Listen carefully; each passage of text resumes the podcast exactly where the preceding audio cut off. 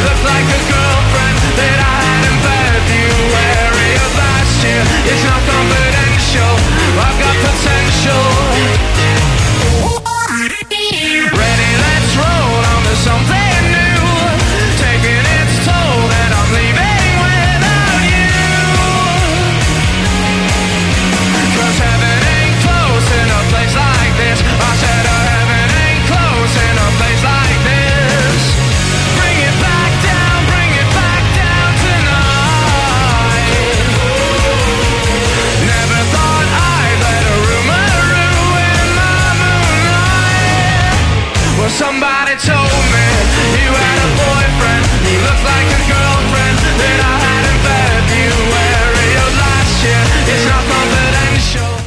Λοιπόν, καλησπέρα, καλησπέρα. 7 λεπτάκια μετά τις 12 πάντα συντονισμένοι στον πηγούνι Sport FM 94,6 με ορακλή αντίπας. Και θα πάμε μαζί μέχρι τις 2. Δεν θα είμαι μόνο για να σχολιάσετε και το, το ντέρυπ του Παναθηνικού με την ΑΕΚ. Θα έρθει σε λίγο και ο Διονύσης Δεσίλε αλλά και ο Κώστας και Τζόγκλου. Αλλά ακόμα δεν θα ανοίξουμε γραμμές. Θα σας πω πώς θα ξεκινήσει η κανονική ροή της ε, εκπομπής και πάμε για σχολή στον Νίκο τον Παγκάκη. Έλα, Νίκο μου. Γεια σου Ρακλή, γεια σου Ρακλή.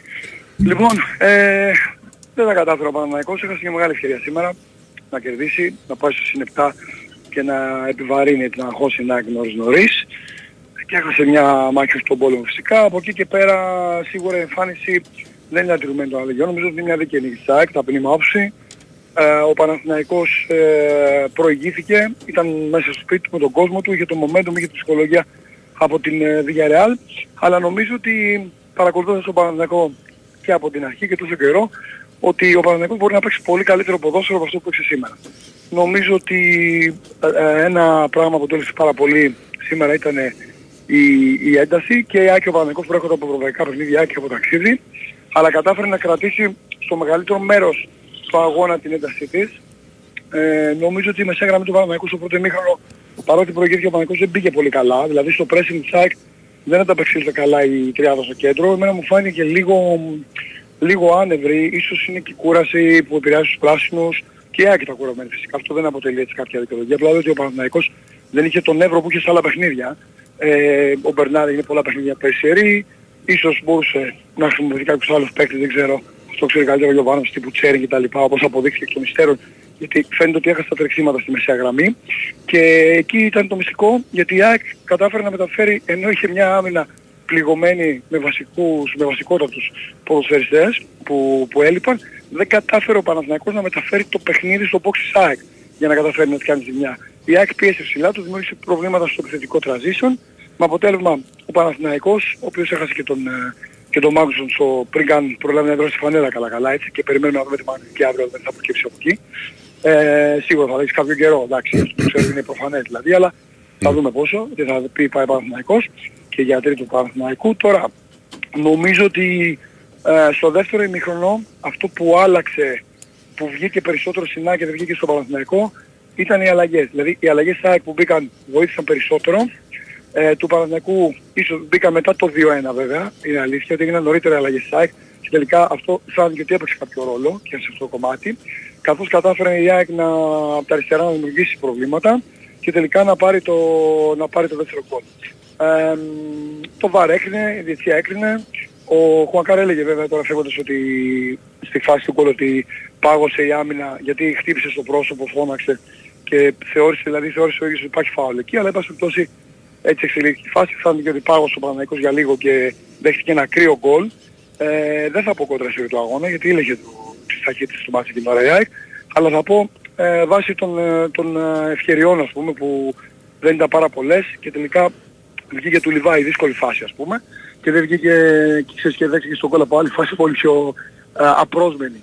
Ε, δείγμα του ότι ο Παναθηναϊκός σήμερα δεν ήταν στα πολύ καλά του, ε, αυτοσυγκεντρωμένος, σαφώς παίζει ρόλο πάντα και του παίζει και αντίπαλος, αλλά νομίζω ότι ο Παναθηναϊκός μπορεί να παίξει πολύ καλύτερο ποδόσφαιρο και δείγμα του ότι δεν ήταν στα πολύ καλά του ήταν ο Μπρινιόλη. Νομίζω ο Μπρινιόλη είναι κομπιούτερ, είναι ο άνθρωπος που ε, σχεδόν είναι αλάθαστος σε περισσότερα παιχνίδια, σήμερα έβγαλε και μια-δυο μεγάλες αποκρούσεις, αλλά έγινε και τέσσερις φορές στις μεταβιβάσεις του ε, τα λάθη που έγιναν στις μεταβιβάσεις έφεραν κίνδυνο στο Παναθηναϊκό, σε κάποιες περιπτώσεις σημαντικό.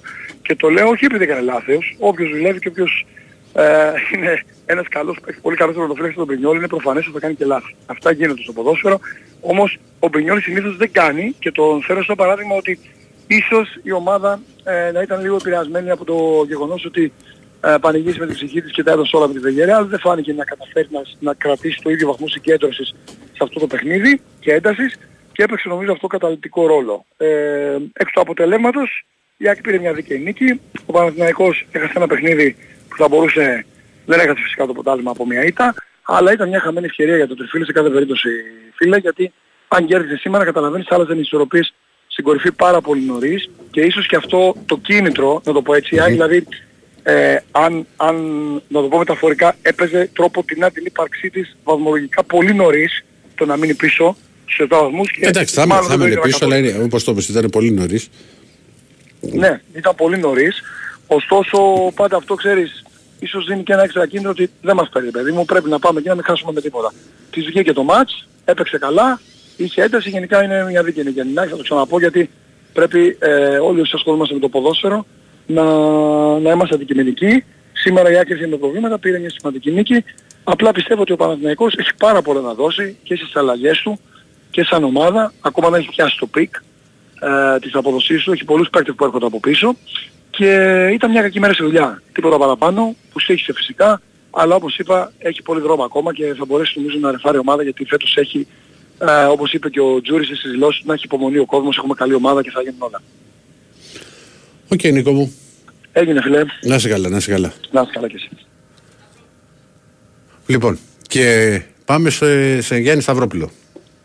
Έλα Ηρακλή, καλησπέρα. Γεια σου Γιάννη. Ε, νομίζω ότι βαθμολογικά δεν έχει κανένα νόημα να εξετάσουμε το ντέρμπι, όποιο αποτέλεσμα και αν είχαμε σήμερα, όποιο αποτέλεσμα και αν έχουμε και από τα άμεσα ντέρμπι που ακολουθούν. Το λέω αυτό γιατί νομίζω και χθες τα λέγαμε αναφορικά με την εμφάνιση του Ολυμπιακού. Τα έχουμε πει και νωρίτερα μέσα στην ε, σεζόν με το rotation που είναι αναγκασμένοι να κάνουν όλοι οι προπονητές τις ομάδες που έχουν ευρωπαϊκές υποχρεώσεις είτε στα ντέρμπι είτε σε μάτια τα οποία είναι θεωρητικά εύκολα, έχουμε ακόμη πολλά πράγματα να δούμε και αρκετούς βαθμούς να μοιράζονται. Αν σκεφτούμε μάλιστα ότι το μάτς της ΑΕΚ με τον Παναθηναϊκό σήμερα ήταν το πρώτο από τα τέσσερα που θα δώσουν μέχρι το τέλος της ε, κούρσας, νομίζω ότι αυτό εξηγεί ε, αυτό που άρχισε να λέω στο σχολείο μου. Σε τακτικό επίπεδο εκεί θεωρώ ότι κρίθηκε το παιχνίδι αρκετά νωρίς γιατί τα δεδομένα άλλαξαν όταν ε, αποχώρησε τραυματίας ο Μάγνουσον και ας ευχηθούμε να έχουν πάει όλα καλά με το παιδί γιατί υπάρχουν ε, φόβοι για ζημιά. Από εκεί και πέρα ο Παναθηναϊκός εγκλωβίστηκε να παίζει μόνο με τον Πέρεθ. Αυτό διευκόλυνε την ε, ΑΕΚ γιατί χρειάστηκε να εξοδέψει λιγότερες ε, δυνάμεις ε, στο pressing που έκανε σε man to man επίπεδο. Είχε αρκετό ενδιαφέρον αυτό που επέλεξε ο Αλμέιδα στο σημερινό παιχνίδι. Και από εκεί και πέρα, σημαδεύοντας τον ε, Πέρεθ, μειώθηκαν τα τρεξίματα άμεσης πίεσης των κυτρινόμαυρων και στη συνέχεια και η διέξοδοι για καινούς διαδρόμους προς τον ε, Παναθηναϊκό. Ε, αν ε, βάλουμε στην ε, ροή το γκολ του Τζούριτσιτς, το οποίο έρχεται στην πρώτη φάση του Παναθηναϊκού, στην συνέχεια δεν βλέπουμε την ομάδα του Γιωβάνοβιτς να μπορεί να πάρει τα μέτρα που ακόμη και η έδρα δίνει ορισμένες φορές μέσα σε ένα τέτοιο ντέρμπι. Οπότε στο σύνολο της βραδιάς θα έλεγα πως μαζί με πολλούς παίκτες του Παναθηναϊκού οι οποίοι σήμερα δεν ήταν σε καλή βραδιά, δεν ήταν σε καλή βραδιά και ο προπονητής του. Βλέποντας λοιπόν ότι το σχήμα με τον ε, Πέρεθ οδηγούσε σε ένα αδιέξοδο, το οποίο ο Αλμέιδα είχε βρει, χτυπούσε και η ΑΕΚ είχε καλύτερο ρυθμό στο γήπεδο, ο Γιωβάνοβιτς άργησε να βγάλει τον ε, Ισπανό, να στηριχθεί στον Αράο ή να πάει σε ένα εναλλακτικό πλάνο μέχρι που η ΑΕΚ όσο περνούσαν τα λεπτά έδειχνε εν τέλει να υπερτερεί και σε δυνάμεις και νομίζω κάπως έτσι φτάσαμε σε ένα αποτέλεσμα, αποτέλεσμα το οποίο στα μάτια μου βάσει της εικόνας του παιχνιδιού από το πρώτο μέχρι το τελευταίο λεπτό και βάσει και της διαχείρισης των δύο προπονητών στο παιχνίδι νομίζω δίνει ε, δίκαια μία νίκη στην, ε, στην ΑΕΚ. Είπαμε για την συνέχεια αυτό δεν σημαίνει τίποτα. Αυτό που μπορούμε να κρατήσουμε σε ένα ακόμη ντέρμπι των ε, δύο ομάδων και κλείνω και αυτό είναι η τρομερή τακτική προσήλωση και των δύο πλευρών γιατί ακόμη πάντως και όταν ο Παναθηναϊκός κυνηγούσε τον γκολ της ισοφάρισης με δύο επιθετικούς μέσα στο παιχνίδι, πράγμα σπάνιο για ομάδα του Γιωβάνοβιτς, γιατί Ναι, σωστό αυτό. στον Παναθηναϊκό. δεν Συνήθως, είδαμε γιώμα. συνή- συνήθως έμπαινε ο ένας και έβγαινε ο άλλος. Αλλά δεν είδαμε γιώμα. Αυτό θέλω να κρατήσω. Δείχνει την τακτική προσήλωση και του Παναθηναϊκού και σαφώς της ΑΕΚ που ούτως ή άλλως είχε να διαχειριστεί το υπέρ της σκορ, αλλά και του Παναθηναϊκού που δεν πήγε σε μια λογική γιώμας, ε, επιθέσεων πανικού. Ε, προσπάθησε να εσωφαρίσει ακόμη και με το πλάνο του. Και αυτό δείχνει ότι τουλάχιστον σε επίπεδο προπονητών και βάζω όλη την τετράδα μέσα και τον ε, Αλμέιδα σαφώς και τον Γιωβάνοβιτς και τον Μαρτίνεθ που τα πρώτα του δείγματα είναι πολύ ενθαρρυντικά αλλά σαφώς και τον ε, Λουτσέσκου είμαστε πάρα πολύ δυνατοί. Εντάξει, Αυτά. πά- πάνω σε αυτό που είπες πάντως ε, Γιάννη μου, για να αλλάξουμε έτσι ρόλους γιατί συνήθως τα Σαββατοκυριακά. ναι, ναι, ναι, Σε- εκμεταλλεύσουμε σήμερα. ναι, ναι, ναι, τώρα που σε πέτυχα Μπόσκο. Λοιπόν, ναι, είχε ένα πλάνο Παναθηναϊκός, αλλά δεν νομίζω ότι μπορούσε να το υπηρετήσει. Δεν έβγαινε κάτι οργανωμένο σε όλο το δεύτερο ημίχρονο. Που, μπο- είχε, ισο- που είχε ισορο, το είχε ισορροπήσει το μάτς, αλλά ήταν πάντα η ΑΕΚ πρώτη στις μονομαχίες, πρώτη στις μπαλές. Δεν, δηλαδή έχει τις δύο κεφαλιές που είναι ξέρεις, η μία από το, που τη βγάζει ο τερματοφύλακας ο Στάνκοβιτς και μετά είναι το, το κόρνερ, αλλά δεν ήταν όμως και έβγαλε μια Προϊόν φάση, μια, μια οργανωμένης οργανωμένη επιθέσεων, ναι. επίθεση. Δηλαδή μου Ναι. έκανε τρομερή εντύπωση. Ναι, έχεις δει- δεν ξέρω. Εγώ, για εμένα σήμερα ο αδύναμος κρίκος του Παναθηναϊκού ήταν ο περεθ Ε, νομίζω ότι αυτό πήρε λίγο και η μπάλα και τον Μπερνάρ, γιατί αν πρόσεξες και εσύ γύρισε πολλές φορές πολύ πίσω από ό,τι το συνηθίζουμε στη φετινή σεζόν για να βοηθήσει και κάπου εκεί αυτή η τριάδα του άξονα χάθηκε. Δεν μπορούσε να συνδέσει την άμυνα με την επίθεση Όχι, όχι, όχι, και, όχι. και σε πολλές περιπτώσεις βλέπαμε τον Ιωαννίδη να μάχεται, να διεκδικήσει πρώτος τις μπάλες που έχει κάνει φοβερή δουλειά σε αυτό το κομμάτι και τις υποδέχεται όλες σχεδόν άψογα πρώτος, αλλά μετά δεν είχε να τις σπάσει, να κερδίσει η ομάδα του ε, την κατοχή και να συνεχίσει να πάρει τα μέτρα στο γήπεδο. Μου έκανε τρομερή εντύπωση, θεωρώ πάντως ότι πέραν της εξαιρετικής κατάστασης που δείχνει να βρίσκεται η ΑΕΚ όσο περνούν τα παιχνίδια γιατί είναι άλλο το πρώτο διάστημα της προετοιμασίας και άλλο όταν πατάς Σεπτέμβρη και μπαίνεις τον Οκτώβρη, το ρολάρισμα αυτό. Νομίζω ότι βοήθησε πάρα πολύ και την ΑΕΚ το γεγονός ότι βγήκε και ο Μάγνουσον από το παιχνίδι. Οκ. Έγινε Γιάννη μου. Καλή συνέχεια. Λοιπόν, ακούσατε και το σχόλιο του Γιάννη Σταυρόπουλου. Να δούμε τώρα τι άλλο έχουμε. Να σας πω ότι ο Κώστας ο Κλετζετζόγλου είναι στον δρόμο. Ο Διονύσης είχε μείνει και σε συνέντευξη τύπου. Θα αργήσει λίγο να έρθει για, για την κανονική ροή τη της εκπομπής. Ε, για βάλει ένα τραγούδι μέχρι να, να δούμε τι έχουμε.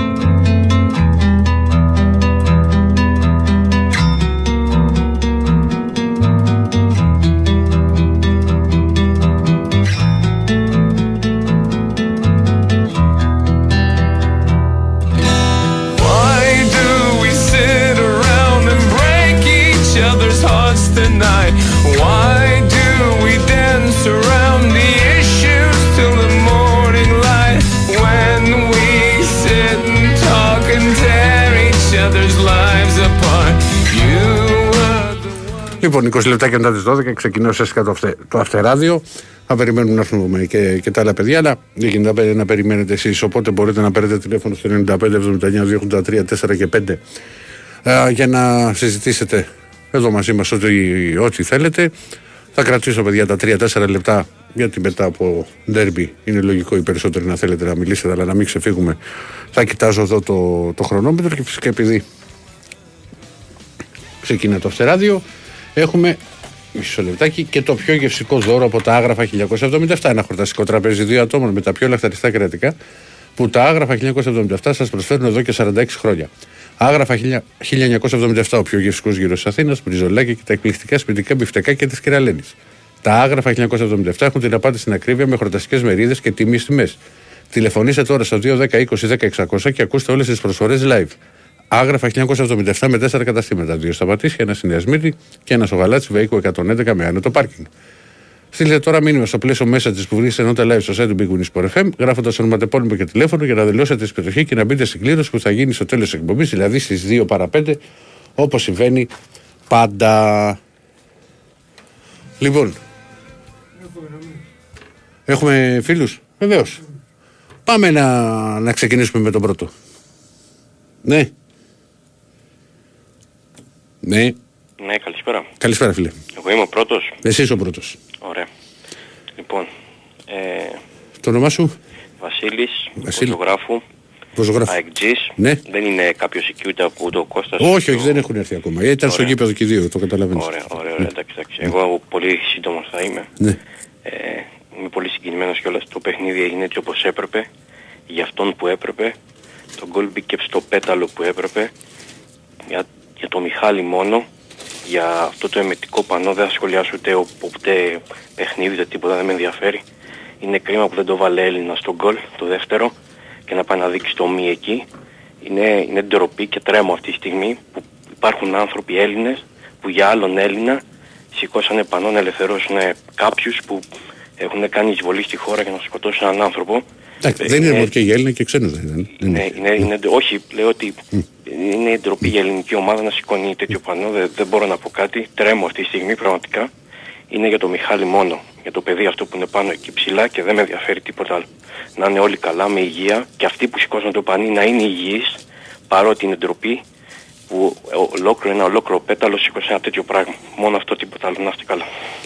Γεια σου Βασίλη, πάμε στον επόμενο φίλο. Καλησπέρα. Ιάκωβη, εσύ; Εγώ είμαι. Γεια σου Ιάκωβη. Τι κάνουμε; Μια χαρά, εσύ τι κάνεις; Άκουσα τα σχόλια όλα το, τώρα το σχολιαστών και ένα δεν άκουσα να πει για την κόκκινη κάρτα του Γαλανόπουλου. Ούτε για το πλεονέκτημα που δεν άφησε στο... στην πάσα που δίνει ο Ιωαννίδης στο Μπερνάρ. Ε, καλά, Που θα, έχει, βγαίνει θα έχει ακουστεί πάσα σίγουρα. με τα- βέβαια. αυτό. Πάσα με το θέμα. Ο Μπερνάρ. Ναι. Λοιπόν, για, γιατί, γιατί αυτά τα δεν τα λέτε δηλαδή; Δεν τα λέμε, δεν τα γράφουμε. Επειδή κέρδισε η ΑΕΚ γι' αυτό. Ρε Πρώτο, Ιάκωβε, πρώτο, ε, πρώτα απ' όλα, πρώτο, ρε- πρώτο, ρε- ρε Ιάκωβε, δεν ένα έχεις- πράγμα Ιάκωβε, να σου Ιάκωβε, πω. ένα λεπτό. Πρώτα απ' όλα δεν έχεις ακούσει όλα τα σχόλια.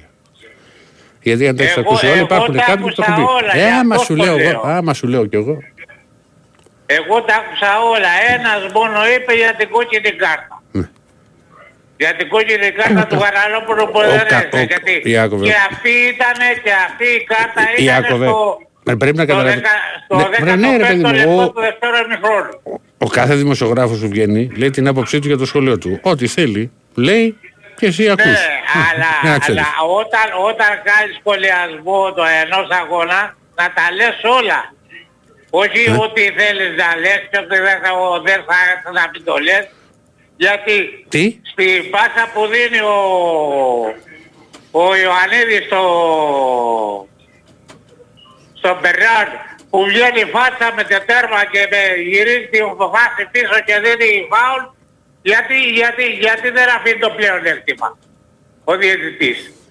Να σου πω, το σφύριξε εκεί. και Δεν, δεν άφησε πλέον Δηλαδή σε αυτό. σε άλλα, σε άλλα γιατί τα αφήνει; Και τώρα δεν το άφησε.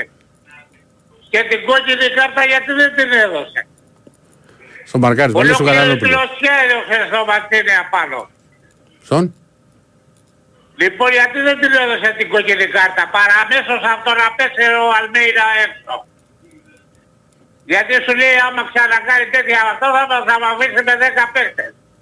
Και α, σε, σε αυτή την περίπτωση ήταν στο 15ο λεπτό του, 10, του δευτέρου ημιχρόνου. Λοιπόν να τα λέτε όλα.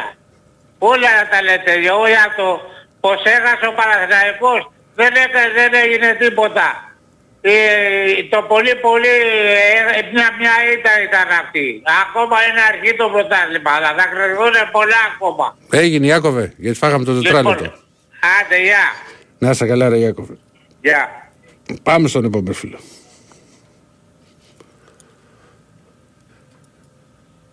Ναι, Ναι. καλησπέρα. Τι άδειες είναι οι γραμμές, εγώ έπιασα. Ε, τι να σου πω, όχι, δεν είναι άδειος.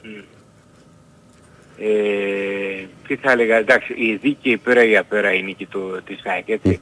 Πέρανε ότι είναι η κόκκινη κάρτα εκεί του Γαλανόπουλου είναι η κόκκινη κάρτα. Αλλά Ναι, όχι δίνεται ότι- δεύτερη κίτρινη. Αυτή είναι η άποψή Ε; μου. Δίνεται δεύτερη κίτρινη. Ε, ναι.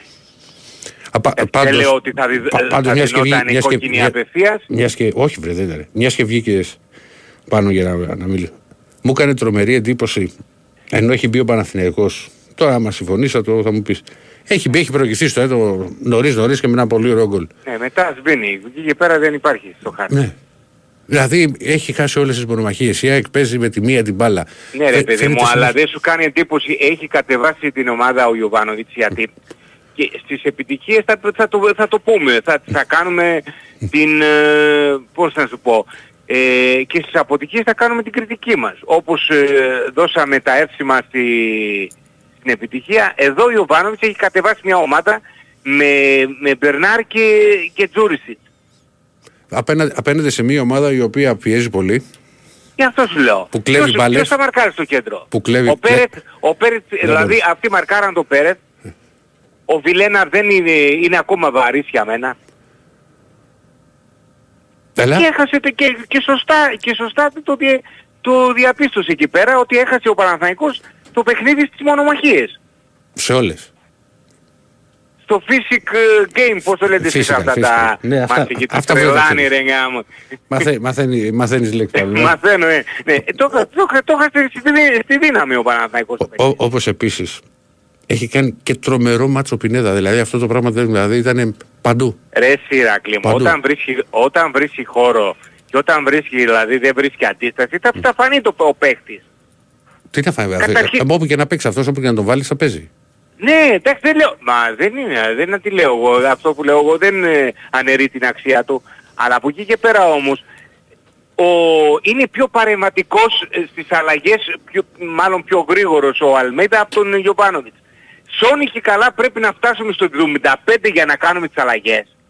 Για να παρέμβουμε στο παιχνίδι. Αφού βλέπεις ρε φίλε ότι η ομάδα δεν τραβάει δηλαδή στα μαρκαρίσματα. Και μετά το, όταν στο δεύτερο μήχρονο κάπως έχει ισορροπήσει, ισο- ισορροπήσει ο Παναθηναϊκός. Δεν ήταν εικόνα του πρώτου μήχρονου. Γιατί η ΑΕΚ απείλησε με, το, με τον Καρσία, ισοφάρισε και ήταν πάντα ρε παιδί μου, ήταν καλύτερη. Μην το συζητάς Είπα, πάνω. ε, τι- Λοιπόν. ε, ήταν, ήταν, ήταν με ένα βήμα μπροστά στη, στις Σε- σε μονομαχίες όλες, και σε όλες, στις, σε όλες, στις σε όλες. μπάλες. Σε όλες. Δηλαδή ο Παναθηναϊκός ε, προσπάθησε μετά από το 2-1, μετά Αλλά- από το δεύτερο γκολ τσάκ, προσπάθησε αλλά πλέον ρε φίλε ουσιαστικά εντάξει χάθηκε, χάθηκε μια ευκαιρία ξέρω εγώ, αλλά ουσιαστικά δεν είναι ότι απείλησε και, σ- και σοβαρά, δηλαδή δε- ή δεν είχε αυτή την Όχι, όχι, υπεροχή όχι, όχι. που Μα- λέγανε Μα ότι υπάρχει και, ξέρεις, και προς το τέλος ακόμα να μου πεις ήταν και, και στο, πες στις καθυστερήσεις στα τελευταία λεπτά. Άλλαζαν την μπάλα τα στόπερ και δεν ήξεραν τι να την κάνουν. Δεν έβγαινε η μπάλα μπροστά Ε, με ναι, τίποτα. αφού έβλεπες δηλαδή Και, η σκέ, ΑΕΚ και σκέψου ότι βγήκε σε ένα σημείο, βγήκε ο Μπριγκιόλη για να κάνει τη, τη γιώμα επειδή είχε Μα σκεφτεί. η ΑΕΚ ρε φίλε Ηρακλή και στο 90 τόσο ήταν πολύ ψηλά και στο 90 τόσο πίεζε. Πώς δηλαδή να φτιάξεις παιχνίδι όταν δεν είναι. Τέλος πάντων εγώ πιστεύω πως ε, εν μέρη ε, το παιχνίδι χάθηκε από τον ίδιο τον προπονητή. Εντάξει, πάνω. Πέραν από... Α, Εντάξει, ε, η γνώμη δική μου έτσι είναι. Ναι, βρε, την πάνω, δεν σου κατεβα- λέω εγώ, όχι, όχι, είναι λόγω όπως την χρόνου. κατε- Όπως σε την ομάδα ήταν ε, τέτοιο. Πέραν από τον γκολ του Τζούρισιτς, ο Τζούρισιτς μετά από τον γκολ ήταν ανύπαρκτος. ρε Φίλε, δεν υπήρχε στο γήπεδο. Οκ, πάνω μου. Έλα. Έγινε. Πάμε στο, σε ένα πολύ μικρό διάλειμμα και επιστρέφουμε. Η Winsport FM 94,6 Εγώ είμαι στην Big Win γιατί από μικρός μου έλεγαν ότι θα φτάσω ψηλά. Επί του παρόντος μένω στον πρώτο. Αλλά στην Big Win οι αποδόσεις μου πάνε ψηλά σε όποιον αγώνα θέλω. Εγώ γι' αυτό είμαι στην Big Win. Γιατί το στοίχημα εδώ είναι σε άλλο επίπεδο. Ρυθμιστή σε ΕΠ. Συμμετοχή για άτομα άνω των 21 ετών. Παίξε υπεύθυνα. Ισχύουν όροι και προποθέσει. Big Win Sport FM 94,6 Ραδιόφωνο με στυλ αθλητικό.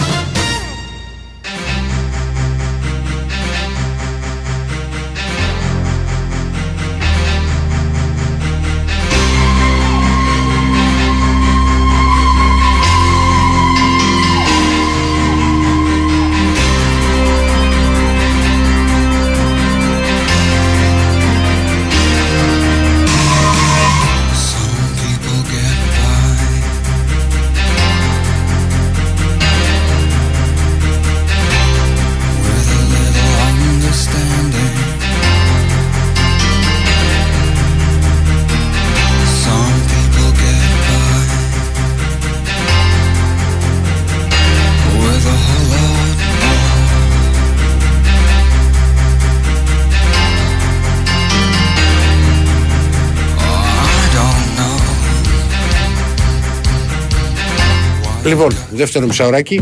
Ε, ήρθε και ο Κώστας. Έρχεται και ο Δεσίλας μου, απλά κάτσε να... και στον Ιβάν. Ήθελα να κάτσω και εγώ δηλαδή, αλλά οκ. θα... Έχετε και μια θα- εκπομπή, Θα γίνει. αργούσαμε πολύ, ναι. ναι. λοιπόν, λοιπόν, Ναι, ναι, ναι. μου γράφουν εδώ. Ε, γιατί, λένε για τη δεύτερη και συμφωνούν για την κίτρινη του Γαλανόπουλου, αλλά λέει ότι δεν υπήρχε η πρώτη. Η πρώτη ήταν. Για θύμισε μου, ρε Κώστα, πότε τι- την πήρε, την πήρε στο πρώτο ημίχρονο. Σε ποια φάση; Στο δεύτερο νομίζω είναι. Τέλος πάντων, γιατί η δεύτερη γιατί είναι κίτρινη; Εντάξει, δίνεται και αμένα η, η, κίτρι- σαν κίτρινη. Η πρώτη μου λένε ότι δεν ήταν. Τέλος πάντων. Γιατί είναι, ξέρεις, μαρκάρισμα, ας πούμε, πάνω. Ξέρεις, δεν βρήκε μπάλα καθόλου και βρήκε μόνο παίχτη. Αλλά ε, για την πρώτη Εντάξει, ρε που λένε, παιδιά, δεν είναι όλα κίτρινες. Ναι. Στο όλα τα φάουλ κίτρινες κάρτες. για, τη, για την πρώτη, τι θυμάσαι; ρε. Εγώ δεν τη θυμάμαι τώρα. Ρε. Στην πρώτη είναι, γίνεται μια επίθεση που μπορεί να μην είναι και φάουλ καν. Αλλά ε, δεν ξέρω αν. τη- Α, ίσως γι' αυτό μου το γράφω. Ναι, δεν ξέρω. Θα έρθει παιδιά ο Δεσίλας. Θα έρθει. Μη, μη σε δηλαδή, Δουλεύει και. Κάθεται στη συνέντευξή που θα έρθει να την πει κιόλας. Δεν είναι. Λες και έχει εξαφανιστεί. Πάμε, πάμε ε, παρακάτω. Ω, μισό λεπτό. Κώστα, μίλα λίγο εσύ για να δω τι πρέπει. Α, όχι. Τι έγινε; Α, είναι η Κωνσταντίνα. Νόμιζα ότι έφυγε φύγει η Κωνσταντίνα γιατί χτύπησε έξω από την έχει φύγει. Α, Μισό λεπτό, ρε φίλε, να δούμε. Να, για πάμε. Ναι, Ναι, εγώ είμαι. βεβαίως. Μανώλης από Μαρούσι, έχουμε ξαναμιλήσει. Ναι, Ε, θα ήθελα να πω ε, για το πανό κυρίως που α, μονοπωλεί ας πούμε τα social και όλες τις συζητήσεις, έτσι. ναι. Τώρα για να μιλήσουμε για μπάλα, για ελληνικό πρωτάθλημα, οκ, είμαστε 100 χρόνια πλέον πίσω, δηλαδή δεν είναι κάτι, είναι εδώ να ασχολούμαστε εμείς μεταξύ μας.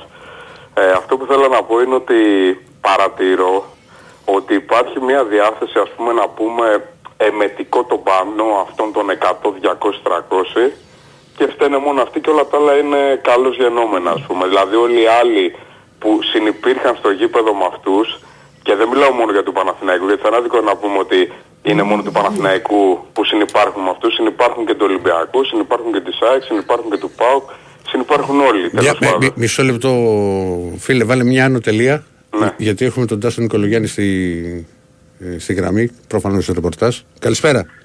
Καλησπέρα. Ευχαριστώ. Λοιπόν, η ατυχία χτυπάει και άλλη μια φορά τον Παναγικό στην αρχή της σεζόν. Δυστυχώς ο Μάγνουσον δεν απέφυγε το, το χειρότερο που μπορεί να πάθει. Έχει πάθει ρήξη χιαστού τι λες. στο αριστερό γόνατο. Θα υποβληθεί ε, άμεσα σε επέμβαση και χάνει όλη τη χρονιά. Σε έξι μήνες θα είναι πίσω. Είναι κάτι απίστευτο αυτό που συμβαίνει. Πέσει ο Παναγικός και τον Αϊτόρ, τον ε, Τρουιγέ, τον ε, ναι, ε, το Φόκου, το Φρόκου και φέτος έχει τον, ε, το Μάγνουσον. Ήταν μια κακιά στιγμή έτσι όπως προσγειώθηκε στο έδαφος και δυστυχώς έπαθε στο παιδί αυτή τη ζημιά. Πέρασε και να πούμε. Περαστικά. Ναι, Ναι, έγινε Τάσο. έγινε. Γεια. Ευχαριστούμε, Τάσο. Πάμε στο, στο Μανώλη. Ρε, εσύ τόσο πολύ, ε. Μη μισό λεπτό, ρε Μανώλη, δεν θα σου φάμε το χρόνο γιατί. Όχι, όχι, εντάξει. Ναι. Φάνηκες στη τηλεόραση. Γιατί Όχι. Δεν... Ναι, Για- και εγώ δεν κατάλαβα. Εγώ Να σου πω την αλήθεια. Κοίτα, όταν βλέπεις- Νόμιζα ο- σαν να του γύρισε το κάτω το πόδι. Όχι, όχι, όχι. όχι. Ναι, ναι, ό, όταν, ό, ένιω- ό, πρώτα απ' όλα έπιασε το γόνατο. Αυτός έπεσε κάτω και έπεσε κατευθείαν το γόνατο. Και το βλέπα το. Γιατί ήρθα εδώ, γιατί ήξερα ότι θα αργήσει, λέω μην μπλέξω κι εγώ πουθενά στους δρόμους και όλα αυτά. Ναι. Θυμήθηκα το πώς είχε πάθει το, το χιαστό στο φιλικό με το Αβούργο Φορτούνης, που δεν το είχαμε πάρει χαμπάρι. Τι ομάδα άλλο έχει πάθει έτσι; Ναι, δεν το είχαμε πάρει μετά από χαμπάρι. άλμα. μετά από άλμα. χαμπάρι, Ναι. χαμπάρι. Και λες ότι πώς. Ε. Κρίμα, περαστικά. Πάμε στο. Έλα, φίλε μου. Περαστικά να πούμε στο παιδί, εντάξει, τον θυμάμαι και από την Juve όταν ήμουν στην Ιταλία, ας πούμε, είχε και εκεί κάποιους τραυματισμούς, είναι άτυχος γενικά. Τέλος πάντων, περαστικά γύρω επάνω εδώ. Και μιλάμε Αυτό και που στο θέλω- πρώτο λεπτό τώρα. ε. Ναι, και στο πρώτο λεπτό. Είχε και τραυματισμούς και στη Juventus από ό,τι θυμάμαι. Γι' αυτό δεν έπαιξε. Είχε, είχε πάει με καλό ας πούμε βιογραφικό και δεν έπιασε.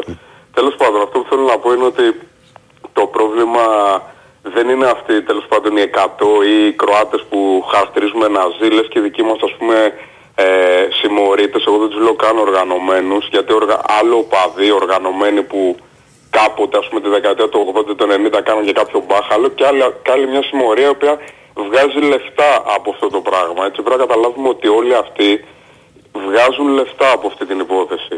Είναι κάτι σαν δουλειά. Δηλαδή μπαίνεις εκεί μέσα, υπακούεις αυτό που λένε, έχουν τα εισιτήριά τους, έχουν, μοιράζουν τα ναρκωτικά τους, κάνουν τις δουλειές κάποιων προέδρων ε, και αυτό ισχύει για όλους, έτσι. Ναι, δεν αλλά, υπάρχει α- κάποιος. α- αλλά πάντα, πάντα λέω, το λέμε όσες φορέ έχουμε συζητήσει για αυτό το θέμα.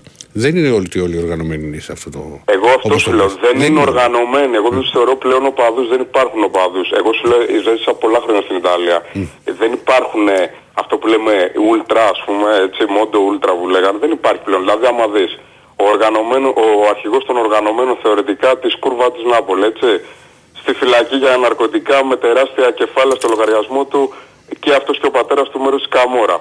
Ο, ε, Λούκα Λούτσι της ε, Μίλαν, ας πούμε της Κούρβα Σούντ για ναρκωτικά ε, έχει ξυλοκοπήσει ε, έναν φίλαθλο της Ίντερ που είχε χάσει το μάτι του σας το είχα ξαναπεί θυμάμαι εκεί πέρα ο οποίος τον πήγε επειδή έπρεπε να κάνει μια εγχείρηση επειδή δεν έβλεπε αυτό ένα μάτι δεν μπορούσε να δουλέψει έπρεπε να κάνει μια εγχείρηση στο εξωτερικό του ζητήθηκε έπρεπε να πληρώσουν 150.000 ευρώ για να κάνει αυτή την εγχείρηση ο δικηγόρος του ο, του αρχηγού των οργανωμένων της Μίλαν δήλωσε ότι ο άλλος έχει 0 ευρώ στο λογαριασμό του και πριν 1,5 χρόνο το πιάσανε σε ένα μπαρ που έχουν εκεί ο παδί της Μίλαν και βρέθηκε να έχει μετρητά στο σπίτι του 2 εκατομμύρια ευρώ. Δηλαδή μετρητά στο σπίτι, όχι το έχει μόνο 2 εκατομμύρια ευρώ, έτσι. Της Juventus ο ένας αυτοκτόνησε, ο άλλος ήταν μέρος της καλαβρίσκης μαφίας.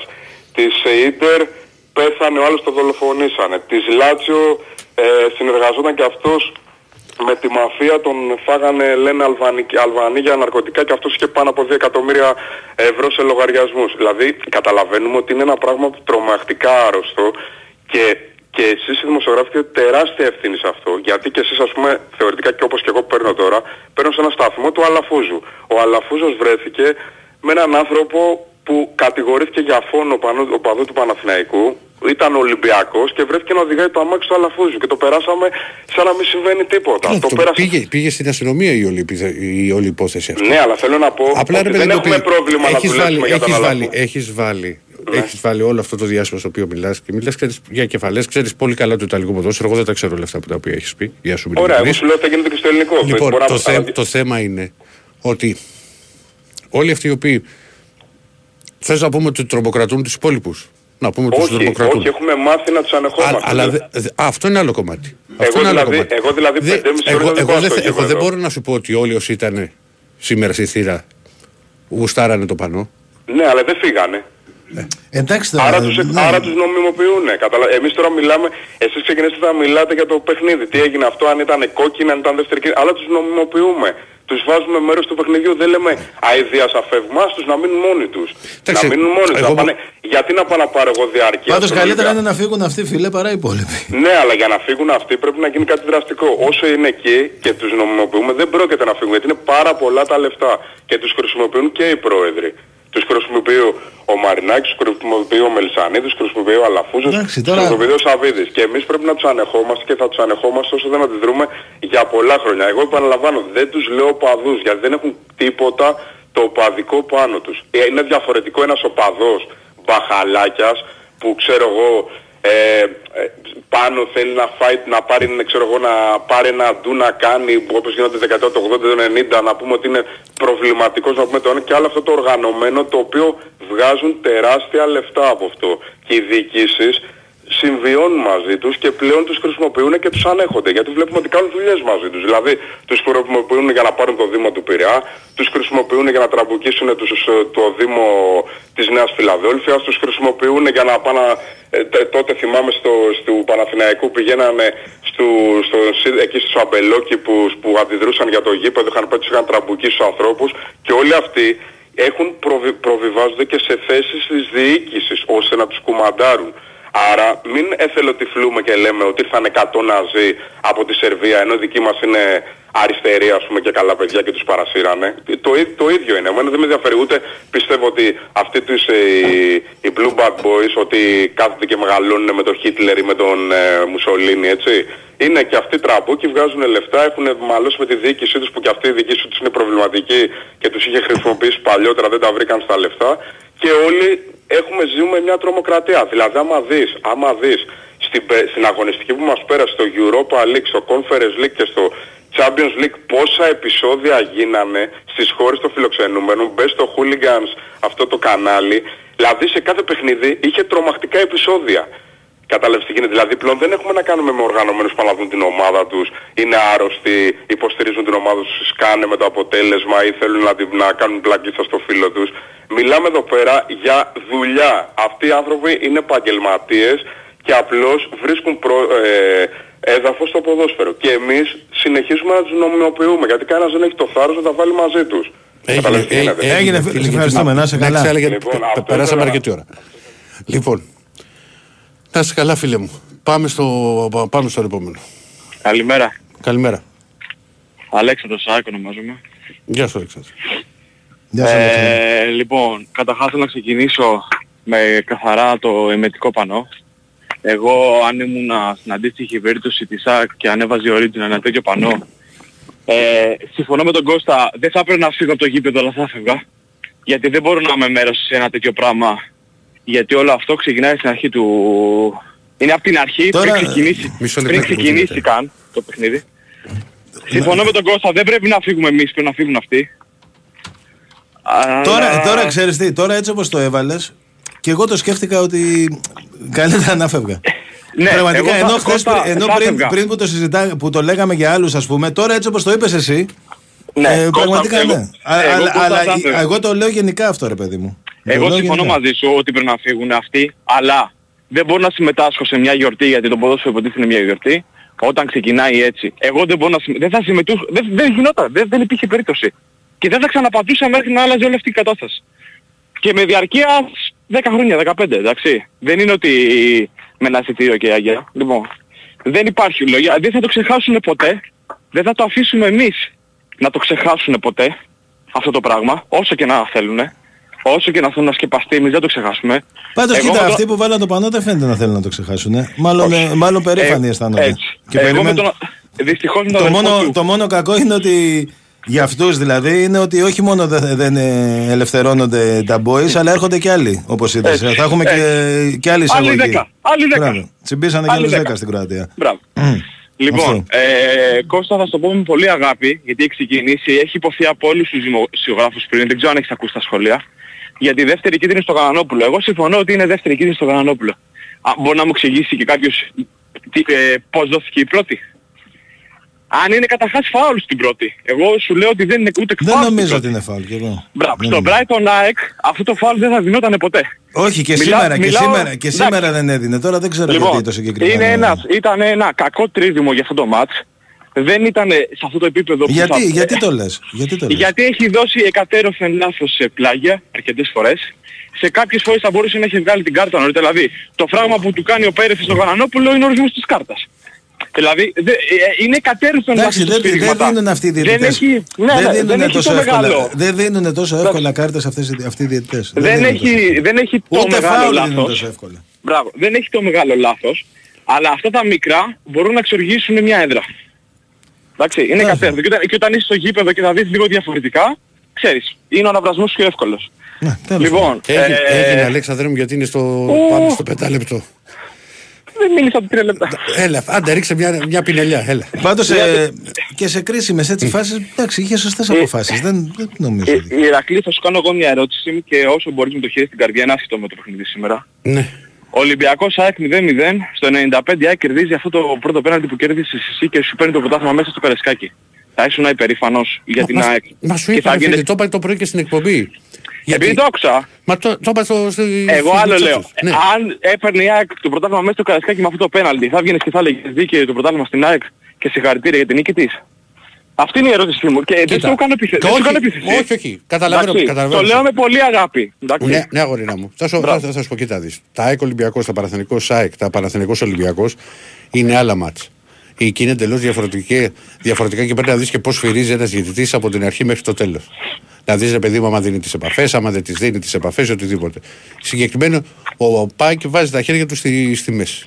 Και γι' αυτό Εντάξει, χάνει την δεν ισορροπία θα που βάλε. ήθελες να το πάρει, ρε παιδί μου, αυτό Λοιπόν, το πέναλτι. Αυτή αυτή είναι η πραγματικότητα. Σου λέω, πο- σου Ο- λέω πως είναι Ναι. το πώς φυρίζει πάντα ο κάθε διαιτητής και το κοιτάζω. Γιατί είπε πριν ο Κώστας και συμφωνώ μαζί του και το έχω πει και εγώ και πολλές ώρες όταν τελειώνει η εκπομπή ότι οι περισσότεροι ξένοι διαιτητές αφήνουν το παιχνίδι. Θα δείξουν, Ναι, κάρτα, φυσικά. θα, θα δείξουν κάρτα περισσότερο. Άμα βάλει κάποιος το Σε χέρι. ύπουλα άμα πράγματα. τραβήξει, Σε ύπουλα, α- άμα σε ύπουλα. τραβήξει Το- φανέλα.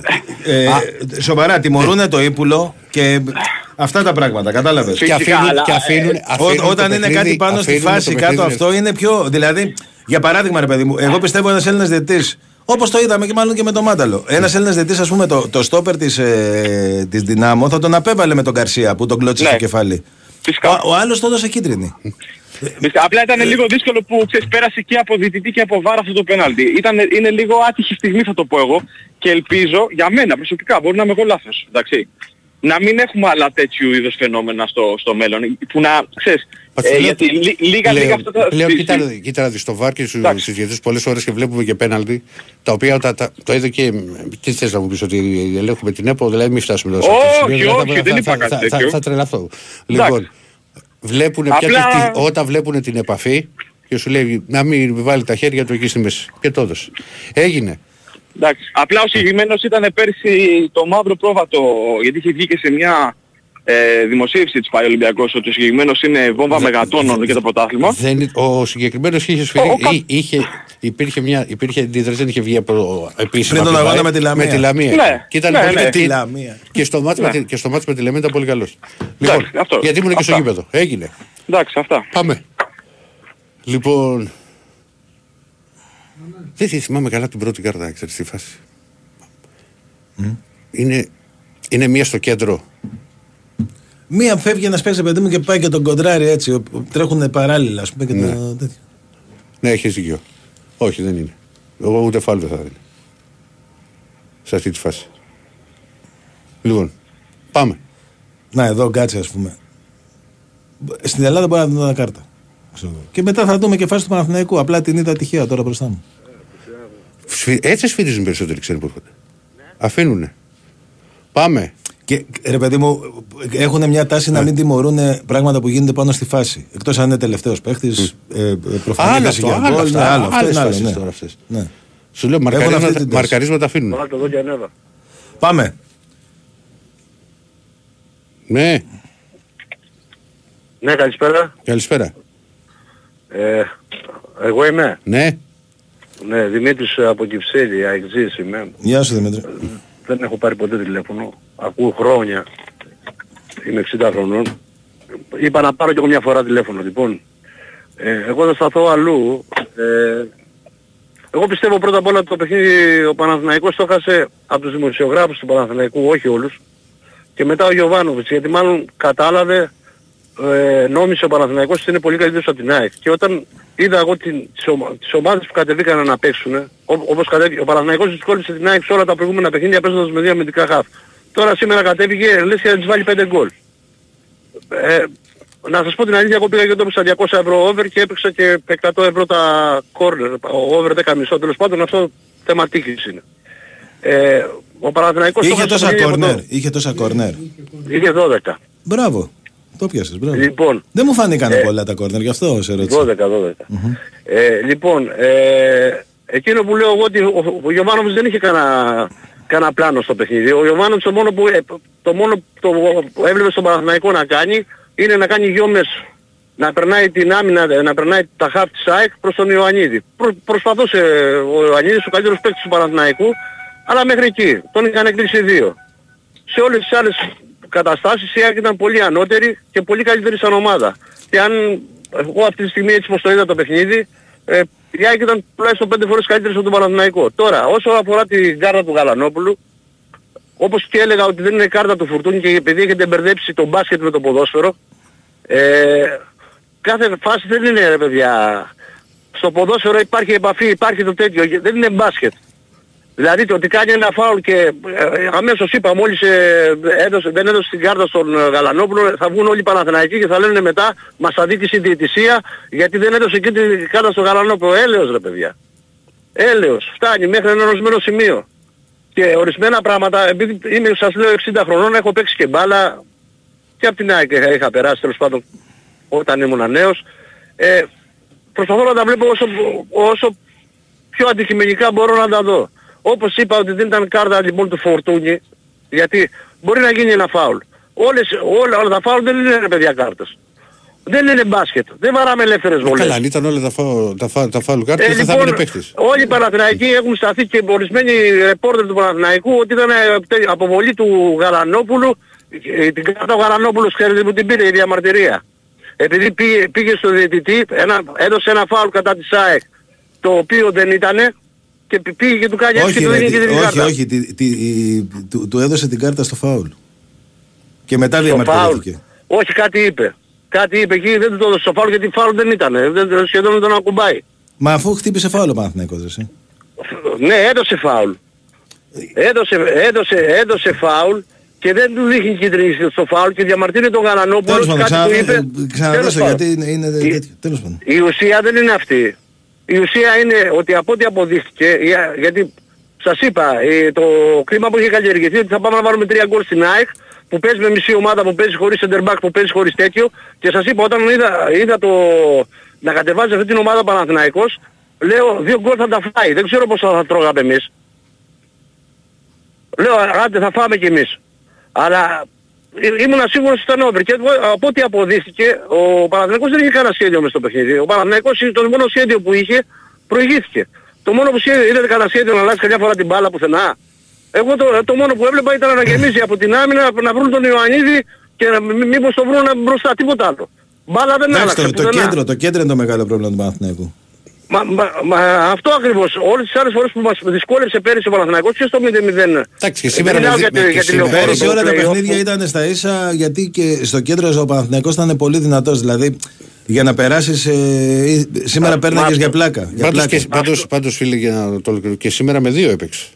Γιατί είχε το Βιλένα. Με ποιον έπαιξε, με Όχι, τον... δεν, ε, λέω, δεν έχει σημασία ποιοι όχι, παίζουν. με Είναι, τον Βιλένα, είναι, ο είναι Βιλένα αυτοί, δεν είναι παρκάρει αυτοί, τον είναι εαυτό αυτοί του. που παίζουν. Δηλαδή, Το, α, εσύ μου είπες ότι έπαιξε πέναν, σου λέω ότι έπαιξε με δύο.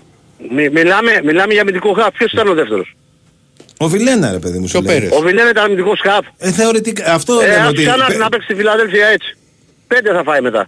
Ρε παιδιά, ε, μιλάμε για αμυντικό χαφ. Εγώ σας λέω για το 1-0 που κέρδισε η ΑΕΚ μέσα στο, στη Φιλαδέλφια. Για το 0, ε, για το... Και, και για το άλλο το παιχνίδι, τα άλλα δύο παιχνίδια που ήταν 0-0. Ε, Αν, εξ- αν εξαιρέσει, α, εξαίρεσε μόνο το 0-0 πέρυσι στα play-off που ήταν καλύτερη η ΑΕΚ μέσα εκεί πέρα και δεν το πήρε ε, λόγω τύχης, δεν βρήκε μπάλα τέλος πάντων κλπ.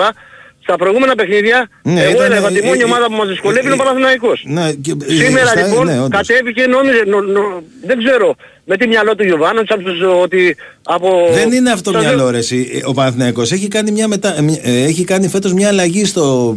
Δηλαδή έχει, Στον πέ- τρόπο που πάρει, παίζει. έχει πάρει πέ- παίχτες με, άλλους, χαρα- με άλλα χαρακτηριστικά που οκ σε, κα- σε, σε κάποια παιχνίδια αυτό είναι καλό δηλαδή είδαμε ότι φέτος, φέτος με, με, με πιο μικρότερες ομάδες ας πούμε πιο αδύναμες καθαρίζει πολύ πιο εύκολα από ό,τι πέρυσι Όπως κατάλαβες Α- τα αλλά, Γιάννενα. αλλά, αλλά σήμερα είναι εντάξει τα Γιάννενα δεν καθάρισε Ρε αλλά, αλλά παιδιά, σήμερα είναι, ήταν Ρε πρόβλημα. παιδιά, ε, δηλαδή εγώ πιστεύω ότι... Φάνηκε το μεγάλο πήρε- το πρόβλημα, δηλαδή. Εγώ, εγώ πι- πιστεύω ότι λόγω των ελλείψεων της ΑΕΚ και λόγω ότι πάμε να τους βάλουμε τρία γκολ και από το κλίμα που είχε δημιουργηθεί από τους...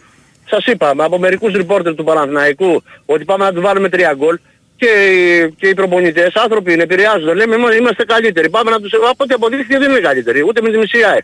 Έγινε Είναι πολύ αγορίνα, χειρότερη. έγινε αγορίνα μου, για φτάσαμε Έγινε, στο- Να έγινε. είστε καλά. Να είσαι καλά. Γεια σας, γεια. Για άγραφα να στέλνετε. Γιατί το, το έχετε ξεχάσει και δεν ε, Ναι. βλέπω και πολλά. Πάμε. Ναι, καλησπέρα. Καλησπέρα. Ανέστη Σάικ από γλυκά νερά. Γεια σου Ανέστη. Γεια σου Ανέστη. Παιδιά, εγώ εκτός από το εμετικό πανό αυτό στην αρχή, ε, ήταν καλύτερη η ΑΕΚ παιδιά σήμερα. Δηλαδή Πινέδα, Πιζάρο και τους αλλάζει θέσεις ο προπονητής και παντού αποδίδουν ρε εσύ, και δεν παραπονιέται κανένας. Ε, τι να παραπάνω. Δηλαδή έχει φτιάξει η καλύτερη μεταγραφή είναι αυτός ο προπονητής μας τελικά. Που Τελικά. όλοι μπορεί να, να λένε τα δικά τους ε, από εδώ από εκεί, αλλά τελικά του έκανε και μια ερώτηση κάποιος ε, στη συνέντευξη και λέει ε, αν τους βάζατε ξέρω εγώ και γκρινιάζανε, κάναν δείχνα και λέει όχι παιδιά εγώ αυτό είναι το σκεπτικό μου και έτσι θα λειτουργούσα και να φάναμε ακόμα. Και εκεί τον παραδέχεσαι τον άνθρωπο, δηλαδή ότι ξέρει τι κάνει και επιμένει σε αυτό και του βγαίνει.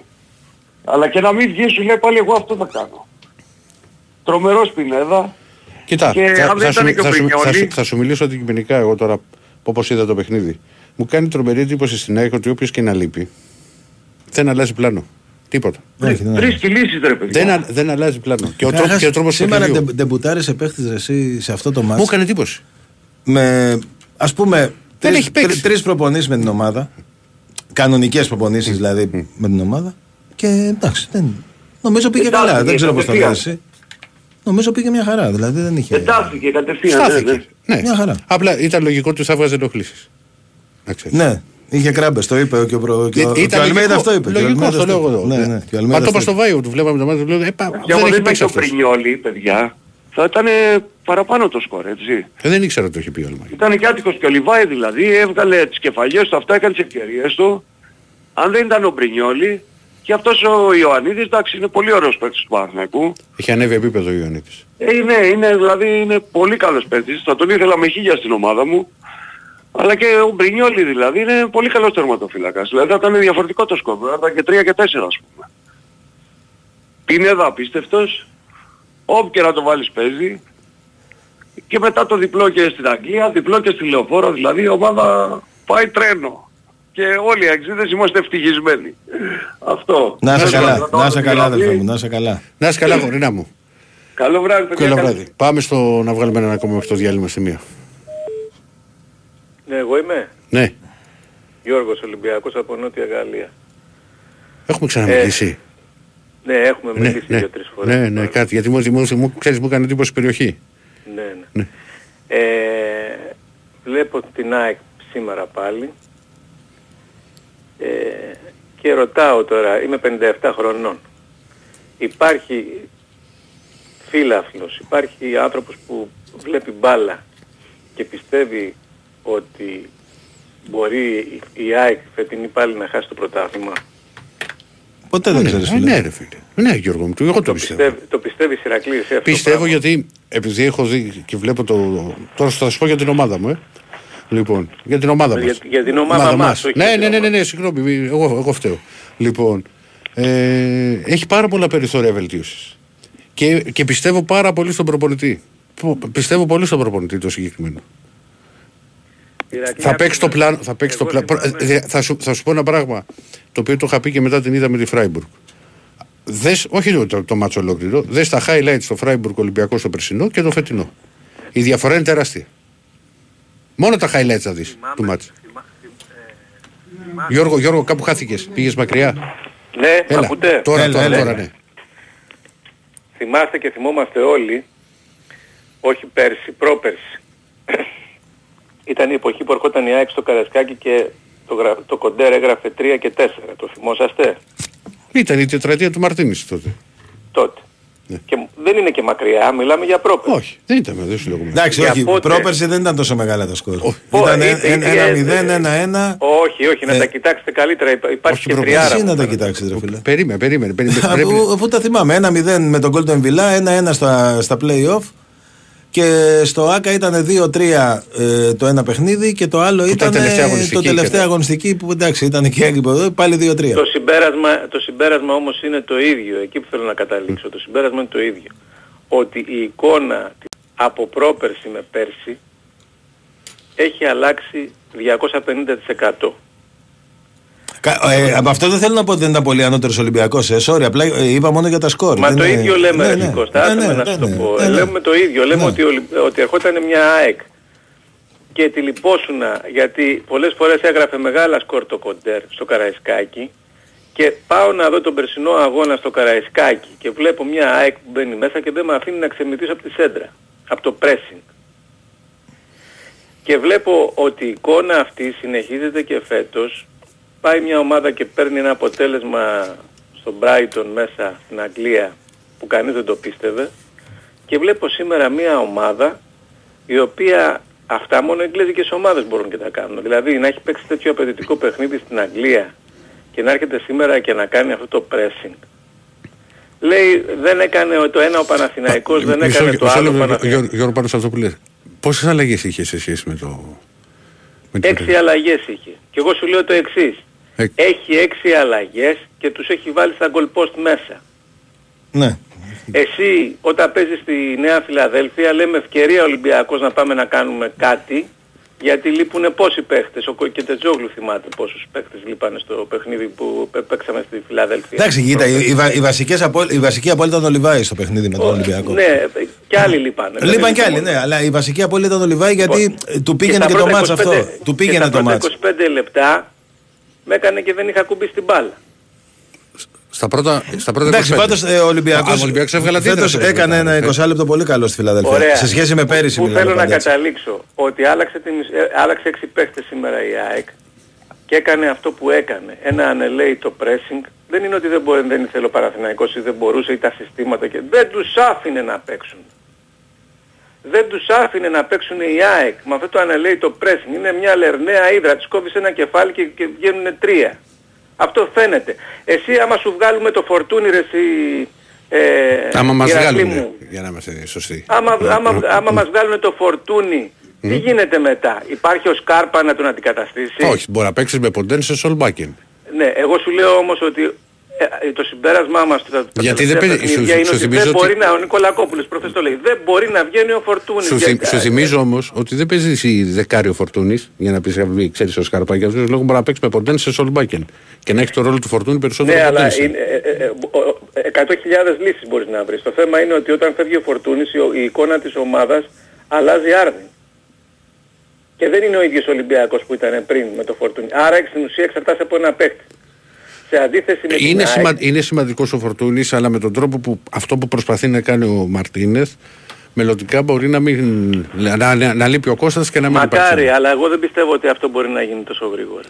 Θέλει χρόνο, βεβαίως. Θέλει χρόνο. και γι' Βεβαίως αυτό θέλει λέω χρόνο. ότι, Δεν διαφωνώ γι' εγώ σε αυτό αυτό. λέω ότι δε, ειλικρινά δεν το πιστεύω ότι μπορεί να κοντραριστεί και φέτος η ΑΕΚ από, μια, από κάποια ελληνική ομάδα. Κοίτα, θα το δούμε αυτό. Πάντως ο, ο, ο Ολυμπιακός τώρα δεν το λέω για να ανταποδώσω τα καλά λόγια που είπες για την ΑΕΚ. Όχι, να σου πω κάτι, δεν λέω καλά ο- ο- λόγια. Λέω, παιδιά, με συγχωρείτε. Λε- λες αυτό που Και- βλέπεις, λες αυτό που ε, βλέπεις. ε, λέω, Και- και, λέω και κάτι άλλο. Είναι, υπάρχει μια κακή συνήθεια. Κάποιος βγαίνει να μιλήσει και να πει τη γνώμη του κλπ. Και επειδή αυτό που λέει δεν είναι υπέρ της ομάδας που υποστηρίζει, αμέσως βγα- βγαίνουν και ορισμένοι να πούνε έλα τώρα είναι Ολυμπιακός αυτός που πήρε ξέρω εγώ. η Εφ». Όχι, είμαι, όχι μόνο είμαι Ολυμπιακός.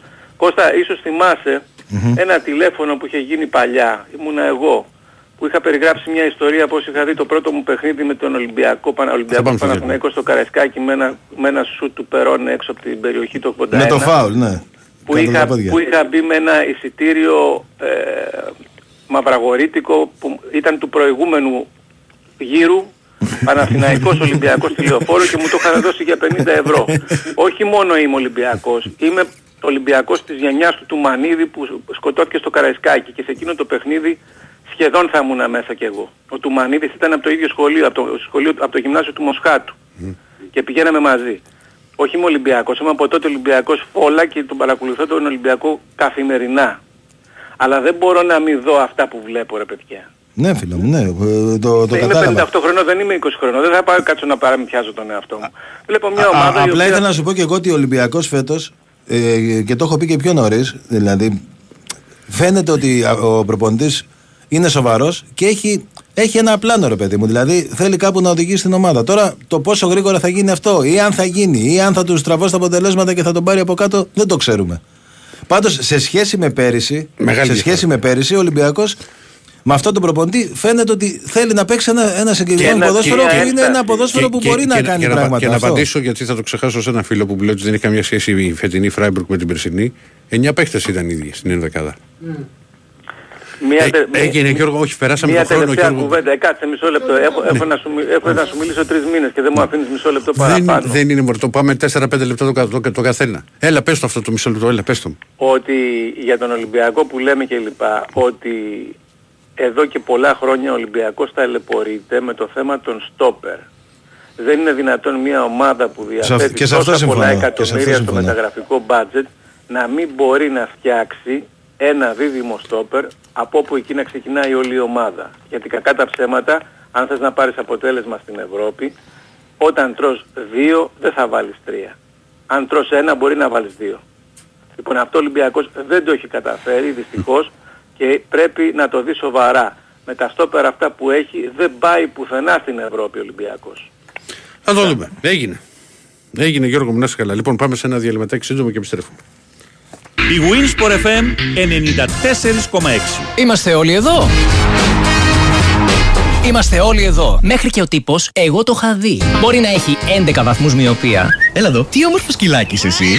Αλλά μπορεί και βλέπει καθαρότατα κάθε αποτέλεσμα. Το ματ που πήγε στην τετραπλή παράταση. Το είχα δει. Τα τρία γκολ που πήγαν στο πρώτο πεντάλεπτο εκείνου του αγώνα. Και αυτό το είχα δει. Και το ξέρεις. Και οι φίλοι σου το ξέρουν. Γιατί σας υπενθυμίζει ότι. Το είχα δει. Τακτικά κάθε εβδομάδα. Όπως και αν παίζουμε, όποιοι και αν είμαστε, είμαστε όλοι εδώ. Είμαστε όλοι στοίχημαν. Ο τύπος ξέρει μέχρι και πώς τελειώνει το ραδιοφωνικό.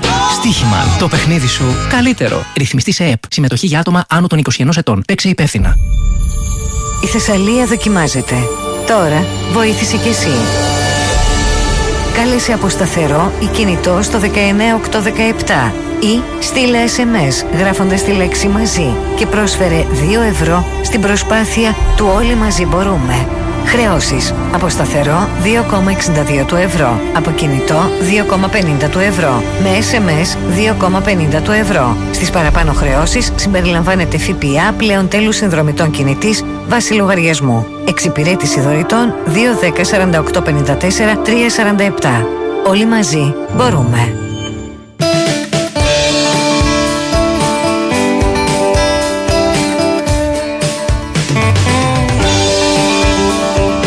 Big Win, Sport FM 94,6. Η αθλητική συχνότητα της χώρας.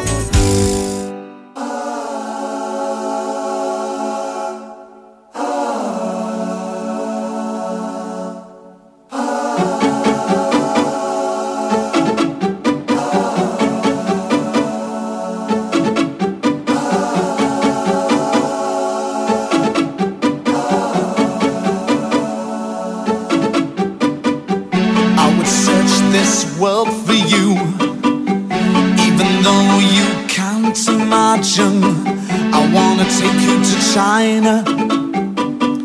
I wanna kiss you in Rome.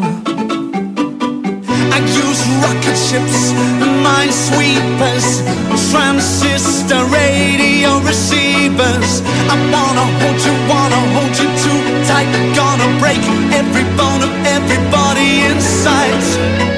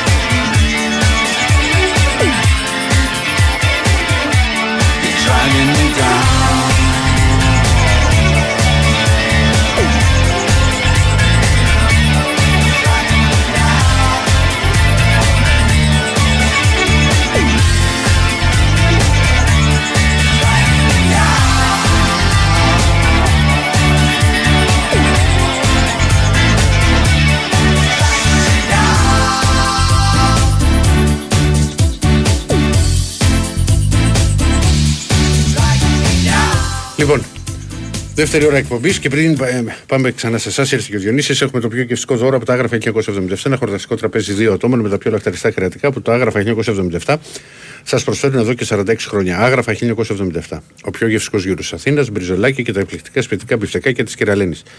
Τα άγραφα 1977 έχουν την απάντηση στην ακρίβεια με χορταστικές μερίδες και τίμιες τιμές. Τηλεφωνήστε τώρα στο 210 20 10 600 και ακούστε όλες τις προσφορές live. Άγραφα 1977 με 4 καταστήματα. Δύο στα Πατήσια, ένα στην Νέα Σμύρνη και ένα στο Γαλάτσι Βέικο 111 με άνετο πάρκινγκ. Στείλτε τώρα μήνυμα στο πλαίσιο μέσα της που βρίσκεται ενότητα live στο site του Big Win Sport FM γράφοντας ονοματεπώνυμο και τηλέφωνο για να δηλώσετε συμμετοχή και να μπείτε σε κλήρωση που θα γίνει στις 2 παρα 5. Τι κάνετε, παιδιά; Γεια Ήρθα σου, και εγώ. Δημοσάκη. Λοιπόν, να πω στα γρήγορα για να πάμε και στον κόσμο, Ναι. γιατί έχω αργήσει κιόλας, γιατί ήμουν στο Γιωβάνοβιτς, συνέντευξη τύπου. Ε, είναι ένα μάτσο το οποίο έγινε καλύτερη από τον Παναθηναϊκό, τουλάχιστον στο μεγαλύτερο διάστημα του αγώνα. Έχει περισσότερη ένταση στο παιχνίδι της. Είναι στις μονομαχίες, κερδίζει κατά κράτος. Ο Παναθηναϊκός δεν μπόρεσε σε αυτό το κομμάτι να, να ανταπεξέλθει. Ε, με αποτέλεσμα ενώ έχει ξεκινήσει ιδανικά τον τέρμπι για τον Παναθηναϊκό, έχει βάλει γκολ. Έχει προηγηθεί προ, προηγουμένως μια φάση με ένα σου του, του Βίλα να δείχνει να έχει μπει καλά. Έχει βάλει ένα ωραίο γκολ με τον ε, Τζούριτσιτς. Από εκεί και πέρα ε, είναι εντυπωσιακό ότι με το που βάζει τον γκολ ο Παναθηναϊκός δέχεται διπλή ευκαιρία. Μεγάλη με το Λιβάγια. Ε, μου έκανε τεράστια εντύπωση ο εκνευρισμός που έβγαλε ο Παναθηναϊκός χωρίς λόγο στο πρώτο ημίχρονο. Εκεί γύρισε η ψυχολογία του αγώνα πάντως με αυτή τη φάση. Ναι. Και πάγωσε Ναι. και το γήπεδο. Ναι. Δεν καταλαβαίνω γιατί όμως να υπάρχει αυτός ο εκνευρισμός στο, στον Παναθηναϊκό στο πρώτο ημίχρονο. Πραγματικά δεν το καταλαβαίνω. Ναι, ήταν καλύτερη η ΑΕΚ. Οκ, υπάρχει, υπάρχουν ακόμα 45 λεπτά. Ένα δεύτερο ημίχρονο που δεν έχει την ένταση του πρώτου. Δηλαδή πάει λίγο προς την ισορροπία. Ε, Εμφανώς καλύτερη όμως και η ΑΕΚ. Το βλέπεις στο δεύτερο μήχρονο. Δηλαδή, όποτε η ΑΕΚ έβγαινε μπροστά, μύριζε φάση. Άσχετα αν δεν γινόταν φάση. Όποτε έβγαινε ο Παναθηναϊκός δεν μύριζε φάση. Ε, μιλάω για το δεύτερο μήχρονο, γιατί στο πρώτο η ΑΕΚ ήταν πολύ καλύτερη. Ε, και δείχνει ότι θα πάει στον γκολ. Ποιος θα βάλει τον γκολ. Το βάζει η ΑΕΚ. Μετά πα, είχε ο Παναθηναϊκός δύο φάσεις, αλλά κυρίως αποστημένα από τέτοιες καταστάσεις. Δηλαδή δεν μπορούσε σε οργανωμένο παιχνίδι να, να διασπάσει την άμυνα της ΑΕΚ. Και ήρθε αυτή η πρώτη ήττα για τον Παναθηναϊκό. Δεν είχε σε, κα- σε καλή βραδιά αρκετούς παίκτες. Τα χάφ του δεν ήταν σε καλή βραδιά. Ο Τζούριτ έβαλε τον γκολ, αλλά μετά δεν ήταν καλός. Ο Ιωαννίδης πάλευε. Α, Δηλαδή από τους λίγους διακριθέντε στο, στον Παναθηναϊκό. Οι ακραίοι του Μπακ δεν πήγαν καλά. Ο Χουάν κρατάσε πάρα πολύ κακό βράδυ και βγάλε και έναν εκνευρισμό. Του βάλε και χέρι ο Γιωβάνοβιτς, Ναι, βεβαίως. ναι, Ναι. ναι. Κάποια στιγμή, άμα δείτε στο πρώτο Στο ημίχρονο, πρώτο ημίχρονο. τον αγριοκοιτάζει, δείχνει ένα κοντινό στο Γιωβάνοβιτς. Γιατί έβλεπα και το Ναι, monitor. και του λέει μη μιλάς, σταμάτα. Ναι, ναι, το ναι. βλέπα από πάνω γιατί ήμουν πάνω Ναι. και το έβλεπα. Πολύ, πολύ εκνευρισμός. Ε, τρομερή ένταση η ΑΕΚ. Μου έκανε εντύπωση παρά το γεγονός ότι είχε αυτό το παιχνίδι με την Brighton που εντάξει ήταν ε, απαιτητικό παιχνίδι όπως το Παναθηναϊκό με τη Villarreal. Πάρα πολύ καλή στις μονομαχίες. Για τη φάση του Γαλανόπουλου συμφωνώ ότι ήταν κάρτα, έπρεπε να βγει. Και από την άποψή μου. Ε, και τώρα πέρα από το αγωνιστικό ισχύουν ότα- όσα είπα και στη μετάδοση για το θέμα αυτό με το πανό. Τι να πω. Πραγματικά ντροπή. Δεν είναι. Δηλαδή, έχω ξαναπεί και πάλι ότι αυτά δεν έχουν καμία σχέση με το ποδόσφαιρο. Και όλοι αυτοί οι οποίοι ανεβάζουν τέτοια πράγματα δεν έχουν καμία σχέση με το άθλημα, καμία σχέση με το ποδόσφαιρο και δεν πρέπει να έχουν και με τις ομάδες και δεν αποτελούν την πλειοψηφία. Δεν θέλω να επεκταθώ παραπάνω, το είπα και στη μετάδοση. Ναι, δεν, δεν, δεν υπάρχουν λόγια. Δηλαδή, κάποια στιγμή σηκώνεις τα χέρια ψηλά. Λοιπόν, αυτά και εν, εν ολίγης από μένα, γιατί ξέρω ότι έχω αργήσει ώρα και περιμένει και ο κόσμος. Ε, πάμε σε γραμμές. Άγραφα έχεις πει, ε; Το έχω πει. ε, έχουμε Ωραία, και ωραία. δύο αναφορές τα έχω, Ναι, ναι. τα έχω προλάβει. Κύριος. Χαίρετε. Ναι, εγώ μιλάω. Ναι. Καλησπέρα Δημήτρη από Πατήσια Παναθηναϊκός. Γεια σου, Γεια σου Δημήτρη. Γεια σου Ηρακλή, Δημήτρη. Γεια Τι σου Κώστα. κάνετε. Γεια σου, γεια σου Δημήτρη. Ήθελα να πω γιατί θα μιλήσω και για επαγωνιστικό και για διαιτησία. Ναι. Ε, όσον αφορά υπόθηκε ότι η πρώτη κάρτα του Γαλανόπουλου δεν ήταν. Λοιπόν, έχουν γίνει πέντε φάους στον Ιωαννίδη και στο Μαντσίνη στο πρώτο δεκάλεπτο, ε, 20 λεπτό και δεν έχει δώσει κάρτα ο διαιτητής. Τον Ιωαννίδη, ο Ιωαννίδης και έχει φάει πολύ ξύλο, πολύ ξύλο, τον παίζουν με κεφαλοκλήρωμα, τσάμπημα φανέλας, φάουλ. Λοιπόν, και κάποια στιγμή κάνει ο Γαλανόπουλος ένα φάουλ, νομίζω είναι στο, στον Ιωαννίδη πάλι, και του λέει ο Γαλανόπουλος του διαιτητή είναι το πρώτο μου φάουλ. Και του βγάζει κάρτα. Δηλαδή πρώτα του βγάζει την κάρτα και μετά λέει είναι το πρώτο μου φάουλ. Επομένως η πρώτη κάρτα ήταν σωστή. Και άρα και η δεύτερη που έπρεπε να δοθεί θα ήταν αποβολή όσον αφορά αυτό το σημείο. Το δεύτερο είναι κερδίσει φάουλ, ε, γίνεται μια φάση στο δεύτερο ημίχρονο και αντί να αφήσει το πλεονέκτημα που έφεγε ο Μπερνάρ και ο Ιωαννίδης Ναι, μόνοι τους, ήταν, ήταν λάθος, ήταν λάθος. αυτό. Σφύριξε εδώ και. Ήταν λάθος δεν πρέπει να τα σφύριξε αφήσει. φάουλ. Αντί να αφήσει το πλεονέκτημα. Ναι. Γιατί βγαίναν μόνοι τους. Ο, Λοιπόν, μόνοι τους δεν αυτό βγαίνανε, το έχω- έβγαινε σε μια προϋπόθεση. Σφύριξε, ρε Μόνοι παιδί τους μου. βγαίνανε, σφύ- Ναι, Διονύση, σφύριξε γι' αυτό μόνοι- το μόνος σφύριξε. του έβγαινε ο Έβγαινε Μπερνάρ. σε Δεν προπόνηση σφύριξε, Προφανώς δεν το σφύριξε φάουλ περίμενε και ότι δεν- θα εξελιχθεί έτσι η φάση. Έκανε λάθος. Δεν- Ήταν, δεν έπρεπε. Έκανε λάθος. Ναι, αυτό δεν υπόθηκε όμως. Ε, κάπου το είπαμε, κανένα. το είπαμε στη μετάδοση, φίλε. Το είπαμε, Άλλο, τι άλλο. εντάξει, εγώ έβλεπα τηλεόραση στην Ναι. Κοσμοτέ. Ναι. Τέλος πάντων. Λέω στα σχόλια, λέω στο Sport FM. Ναι. Τέλος πάντων. Και δεύτερον, ε, εύχομαι η διαιτησία που θα έχουμε ή στη Φιλαδέλφια ή στο Καρεσχάκι να είναι αυτή που είχε σήμερα η ΑΕΚ. Όσον αφορά το αγωνιστικό, δεν μπορείς να πας τρία παιχνίδια σε ρί Μμμ.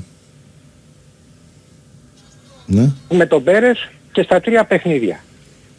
Πάντως Θα σήμερα, πρέ- για αυτό που θα λέτε για τον πρέπει- Πέρεθ, Δηλαδή πήραμε τον Αράο. Γιατί τον πήραμε τον Αράο, για να παίζει, να παίζει, να παίζει στο τελευταίο 80, στα 10 τελευταία λεπτά; για μένα Γιατί δεν έβαλε το Τσέριν; 23χρονο. Πάντως εκεί, εκεί έχει έλλειψη ο Παναθηναϊκός, συμφωνώ μαζί σας. Δηλαδή Έχει στο έλλειψη. κέντρο, στο κέντρο το... δεν έχει καμία σχέση με πέρυσι ο Παναθηναϊκός. Για μένα πρέπει να ξεκινήσει ο Ναι. Τσέριν σήμερα. Για να έχει περισσότερη έπρεπε ένταση. να ξεκινήσει ο Τσέριν και ο Αράο. Γιατί τον πήραμε τον Αράο; Για Ναι. αυτές τις, ε, τα συνεχόμενα παιχνίδια. Ναι. Δεν μπορεί ο Πέρες λόγω ηλικίας να αντέξει 3-90 λεπτά. Που δεν είναι 90 λεπτά, είναι Δεν και είναι 90 λεπτά 100 γιατί βγαίνει και αλλαγή. Δηλαδή ο Πέρες φέτος, γιατί σήμερα το, το κάναμε το πρωί στο Βγήκε με τον αλλαγή Ηρακλή. τώρα, αλλά μπήκε ο άλλος στο 80. Τι να σου κάνει στο 80 ο Αράο. Ό,τι μπορούσε έκανε βέβαια το Πάντως, παιδί. ε, ε, και εμένα αυτός ο μπήκανε παίχτης- μετά, και δεν μπήκαν ξέρω. μετά το δεύτερο γκολ. Είναι για να παίζει. Τι να το κάνω τότε; Ναι. Τι να το κάνω; Δηλαδή γίνανε Ναι, δεν δεν διαφωνώ κι κάποια εγώ. Δεν λάθη. διαφωνώ κι εγώ. Έχω και μεγάλη κουβέντα. Κάποια λάθη. Κάποια... Ο Τζούρισιτς Δεν τον καλά έχεις έβαλε μελετήσει, τον γκολ δεν τον εντάξει. Πάρετε. Ο Τζούρισιτς όχι αυτό. Δεν ακουμπάει μπάλα, κάνει μια φάση, σου βάζει ένα γκολ και τελείωσε. Αλλά αυτό το κάνουν όλοι οι παίκτες. Κάποια φάση θα σου κάνει ένας παίκτης. Και ας είναι Ξαναλέω, κουρασμένος είναι και εντυπωσιακό απ' πώς μετά το καλό ξεκίνημα του Παναθηναϊκού αλλάζει αμέσως το κουμπί. Ναι. Εντάξει, ήταν- ήταν Αλλάζει ωραίο γκολ αμέσως πάντως το- σήμερα. Ωραίο, ωραίο, ωραίο. Δηλαδή Ναι, είναι αλλάζει ιδιο- το, κου- ιδιοφυές. αλλάζει το κουμπί. Αλλάζει Εγώ το στην αρχή κουμπί. δεν Γιατί η κατάλαβα άλλη τι πήγε. ομάδα Στην Ναι. αρχή εγώ νόμιζα ότι αλλάζει πήγε το out. κου- Ναι. Ναι, Ε, ναι, Από πίσω Διονύση, πήγε αλλάζει- πίσω από το δίκτυο. Διονύση και Κώστα αλλάζει το κουμπί, αλλά όταν, είσαι- όταν μια ομάδα έχει φάει γκολ και ξέρει ότι έχει τρεξίματα, ξέρει ότι έχει κάνει έξι αλλαγές, είναι πιο φρέσκια, θα πιέσει. Είναι το, το αίσθημα Ναι, της ρε παιδί μου, άλλο λέω. αυτοσυντήρησης. Οκ, σου κάνει φάση ΑΕΚ. Που ήταν και μια φάση που δεν την υπολόγισε καλά ο Σένκεφελντ, το Λιβάγια βγήκε με δύναμη. Ναι, Μετά έβλεπες τους ωραία, παίκτες του ναι. Παναθηναϊκού για ένα ημίχρονο να έχουν ένα τρομερό εκνευρισμό. Εγώ αυτό δεν το καταλαβαίνω. Ναι, είδα την ναι, οπισθοχωρήσαμε χωρίς λόγο. Εντάξει, οπισθοχώρησ- οπισθοχώρησε. Δεν, δεν θα πω ότι ο Δεν οπισθοχώρησε. οπισθοχώρησε, απλά δεν μπορούσε να βγάλει την μπάλα. Αυτό, δηλαδή τη- αυτό. την έδινε αμέσως Ναι, την δεν μπάλα στην μπορούσε ΑΕΚ. να Αυτό. κρατήσει μπάλα, δεν Αυτό, μπορούσε αυτό. να κρατήσει μπάλα. Εκεί θες χαφ, Και, θες δεν, χαφ, και δεν, μπο- ξεκούρατα. δεν μπορούσε ο Παναθηναϊκός, υπάρχει μια φάση κάποια στιγμή θα τη θυμηθείτε, δεν μπορούσε να κλέψει μπάλα. Δηλαδή, Δεν μπορούσε, ε- ε- γιατί είναι- έπαιζε είναι το μάτ αρι- μάνια. ε, μισό λεπτό. Είναι, Μα το- αν- είναι, είναι στο δεύτερο ημιχρόνιο το αριστερό μπακ της ΑΕΚ. Έχει την μπάλα. Ναι. Ανάμεσα από δύο Μοχαμάτι, παίκτες του- ναι. Ναι, ανάμεσα το από δύο θυμάμαι. παίκτες του Παναθηναϊκού. Το θυμάμαι. Και δεν του την παίρνουν δεν του- και κερδίζει κεφάλαιο κοντά και στις γραμμές της Μα μέσης αν γραμμής. δούμε. Ναι, δεν το- Δεν δεν- έχω δει τα. Ναι, Λες και ήταν ο Ρομπέρτο Κάρλος. Δεν έχω δει στατιστικά. Δεν τους Αν- προλαβαίναμε. Είμαι σίγουρος ότι αν Δεν δούμε τους- μονομαχίες προσωπικές. Τίποτα. Η ΑΕΚ είναι Μα πολύ δεν τους άνετη. προλαβαίναμε, ήμασταν μια Πολύ Στις ταχύτητα 100 πρέπει πίσω να και στα κερδίσει τρεξ- 75. Για Δεν- πλάκα. Δεν ξέρω πόσες, Σου- αλλά. Εντάξει, το, το λέω και εγώ Ναι. τώρα. έτσι. Δεν Ναι. τους προλαβαίναμε, δεν τους προλαβαίναμε. Δεν προλαβαίναμε τους παίκτες της ΑΚ, είτε με τοπικά, είτε τα πλάγια, είτε οτιδήποτε άλλο. Ήταν και σε κακή μέρα τα μπακ. Τέλος πάντων, Γενικώς εντάξει, και σε απλά κακή θέλω μέρα να- πολλούς παίκτες θέλω πάνε, λίγο, θέλω λίγο από τον Γιωβάνοβιτς να κάνει πιο νωρίς τις αλλαγές. Στο 60, στο 65, να φρεσκάρει την ομάδα, να μην παίζει ο Πέρεθ ο φουκαράς συνέχεια τρία ματς.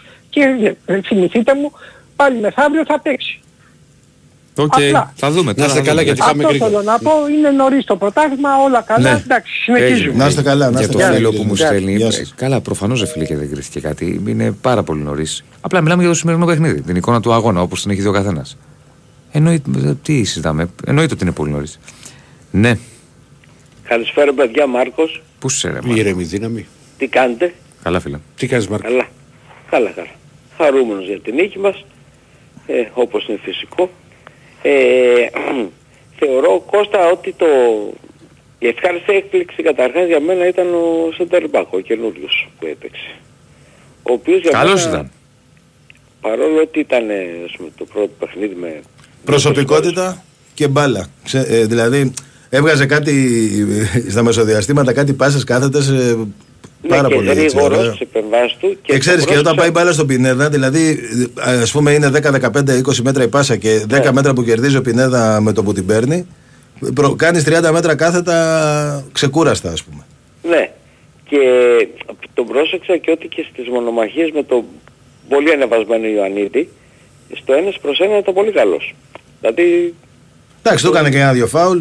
Έπαιζε και με τα χέρια, έπαιζε βέβαια και- και ο Ιωαννίδης βάζει χέρια. Ίσως γι' αυτό και ε, ξέρεις. ναι, αλλά γενικά... Το κάνουν η αυτό οι πρώτη αμυντικοί παρουσία όταν πολύ βάζει τα καλή. χέρια ο επιθετικός και τα βάζουν και αυτοί γιατί μετά δεν σφυρίζει φάουλ. Ξέρεις, όταν βάζουν και δύο Όπως και χέρια δεν με, σφυρίζουν ξέρεις, ε, τα φάουλ συνήθως. Καμιά φορά ούτε κακό να μην γίνεις καλού με όλη αυτή τη, τις απουσίες η ΑΕΚ έχει πέντε καλούς center back τελικά.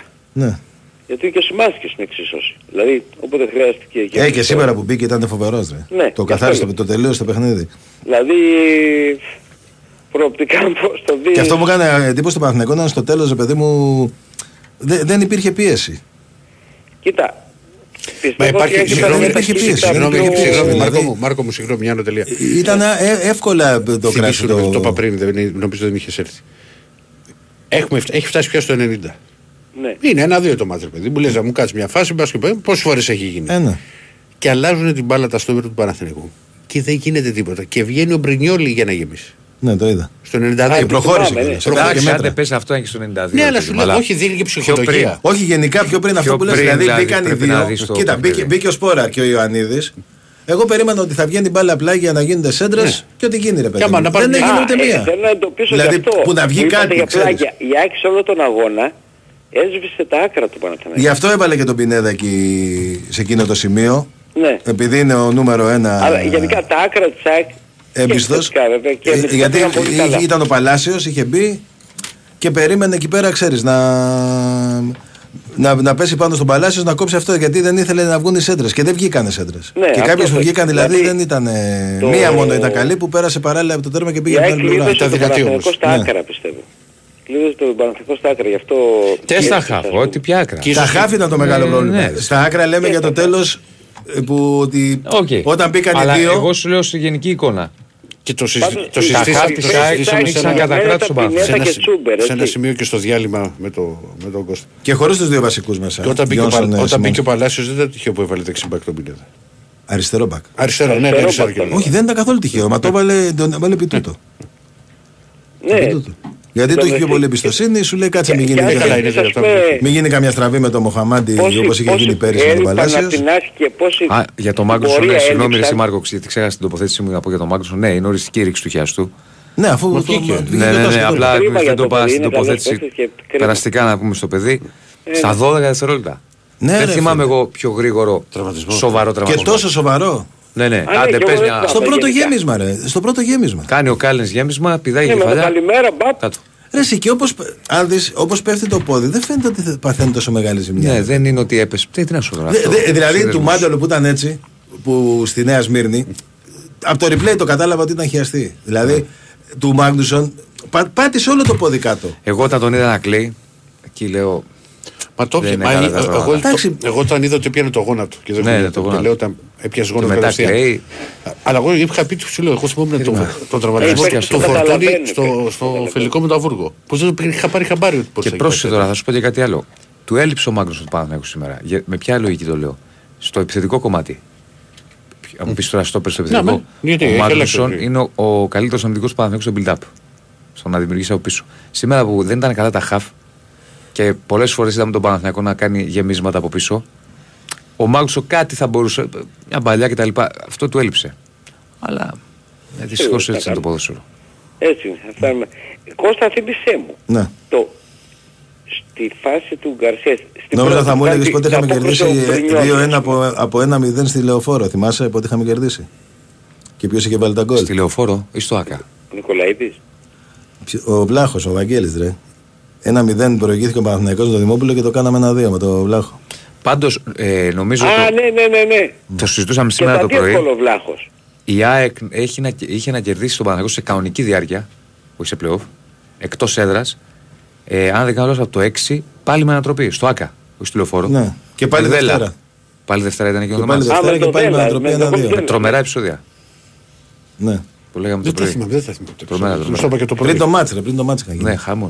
Κώστα να σε Αυτό μπορεί να μην ρωτήσω, τα στην θυμάσαι. ευκαιρία του Λιβάη, την πρώτη, όχι στην κεφαλιά, στη, Ναι, στην πρώτη. ναι. Σουτάρει από κρύο ο Μπρινιόλη και μετά ξανασουτάρει ο Λιβάη, τη πιάνει Ναι. ο Μπρινιόλη. Εκείνη τη στιγμή ερχόταν ο Πινέτα από πίσω και κατά κάποιο τρόπο του κόψε τη φορά ο Λιβάη. κόψε τη φορά. Έρχονταν ο Νομίζω, Πινέτα. εγώ, και εγώ στην αρχή συγγνώμη το είδα. μπερδεύτηκα το έβγαλε τον Πρινιόλ. Νομίζω πι- ο. Συμφωνώ. ο- Το δεύτερο μπορεί να το αποκρούει Ο παίκτης. Βιλένα. Παίκτης, παίκτης το βγάζει. Ο Βιλένα. Όχι αυτό που είναι σε γραμμή. Όχι, όχι, Πιο μπροστά από τον Πρι- που είναι πιο μπροστά από τον Ο Πρινιόλ. Πινέδα πήγε να κάνει το σουτ και Ναι, ξανά ρε, και ο ερχόταν Λιβάη. με τέτοιο, αλλά ο άλλο είχε σεληνιαστεί τότε. Εντάξει, τι να κάνουμε. Καλό ήταν ο Λιβάη, φίλε. Τι καλό, ε, μόνο βέβαια. καλό. Δεν έπεφτε κάτω με τίποτα. Έγινε Μάρκο. Λοιπόν, παιδιά. Ευχαριστούμε, τα λέμε. Μάρκο. Να σε καλά. Για άγραφα να Να πω για ένα φίλο εδώ που λέει ότι χτύπαγαν κάποια στιγμή τι- σε ένα booth ε, τα τζάμια από κάτω. Ε, δε- δε- δεν ήταν δημοσιογράφοι, ήταν, είναι ένα booth που πάνε οι άνθρωποι της ΑΕΚ στα παιχνίδια. Δίνουν booth οι ομάδες. Ομάδες. ε, Ναι. Ήταν οι, οι, Τα ας πούμε, μέλη- μέλη οι, οι διοίκησης παράγοντες είναι. της ΑΕΚ, ναι, η διοίκηση και τα λοιπά. Εκεί, εκεί, Φίλε δεν- μου, για το φίλο που λέει αγύμναση στον Δεν Παναθηναϊκό πανηγύρισε που παθαίνουν κανείς τόσους σοβαρούς τραυματισμούς, το χιαστό δεν τον παθαίνεις από... Όχι, Χιαστός ρε είναι παιδιά, χιαστός, χιαστός δεν έχει είναι να κάνει... τέτοιο, μπορεί να πάθει... Αγίμναστη θα πάθανε σε λάση συνέχεια. Άλλο, θλάση είναι άλλο κομμάτι. Το- οι Και κράμπες, θλάσει μπορεί, δεν παίζει παρά. Ναι, δηλαδή, εντάξει, ο, μπορεί να έχει Λιβάη- πιεστεί ένας παίκτης. ο Λιβάη είναι κτίνα, ρε παιδί μου, και παθαίνει θλάσει. Μπορεί να πιέζεται. Και το παθαίνει και από αυτό που είναι. Δηλαδή δεν μπορεί να συγκρατηθεί. Ναι. Ξέρεις, είναι, είναι τέτοιο. Εντάξει. Για άγραφα να στέλνετε. Ρίχτω, ρίχτω τώρα για να πάμε Ναι. στο τελευταίο μισάωρο. Ναι. Η Winsport FM 94,6. Η έκτη αγωνιστική του πρωταθλήματος έρχεται μεσοβδόμαδα με σημαντικά παιχνίδια στον αέρα του Big Wins for FM 94,6. Την Τετάρτη παίζουμε μπάλα στην κορυφαία αθλητική συχνότητα της χώρας με την αναμέτρηση Ολυμπιακός Άρης στις 8.30 να ξεχωρίζει. Την ίδια ώρα ακούμε σε παράλληλη μετάδοση το μάτς ΠΑΟΚ Βόλος ενώ η δράση ξεκινά από νωρίς. Στις 4 παίζουν Πανετολικό Σόφι και δύο ώρες αργότερα Κηφισιά Λαμία. Η έκτη αγωνιστική ολοκληρώνεται την Πέμπτη με τον Παναθηναϊκό να φιλοξενείται στις 8.30 από τον Αστέρα στην Τρίπολη, ενώ στις 9 η ΑΕΚ υποδέχεται τον Ατρόμητο. Το πρόγραμμα της ημέρας ανοίγει στις 5.30 με το παιχνίδι Πανσεραϊκό Σπαζιάνινα. Μετά το σφύριγμα της λήξης, η δράση μεταφέρεται στο στούντιο με ρεπορτάζ, σχόλια, αναλύσεις και ανοιχτές γραμμές για τους ακροατές. Όλα αυτά εδώ, στον Big Wins Sport FM 94,6. Big Win, Sport FM 94,6. Ραδιόφωνο με στυλ αθλητικό.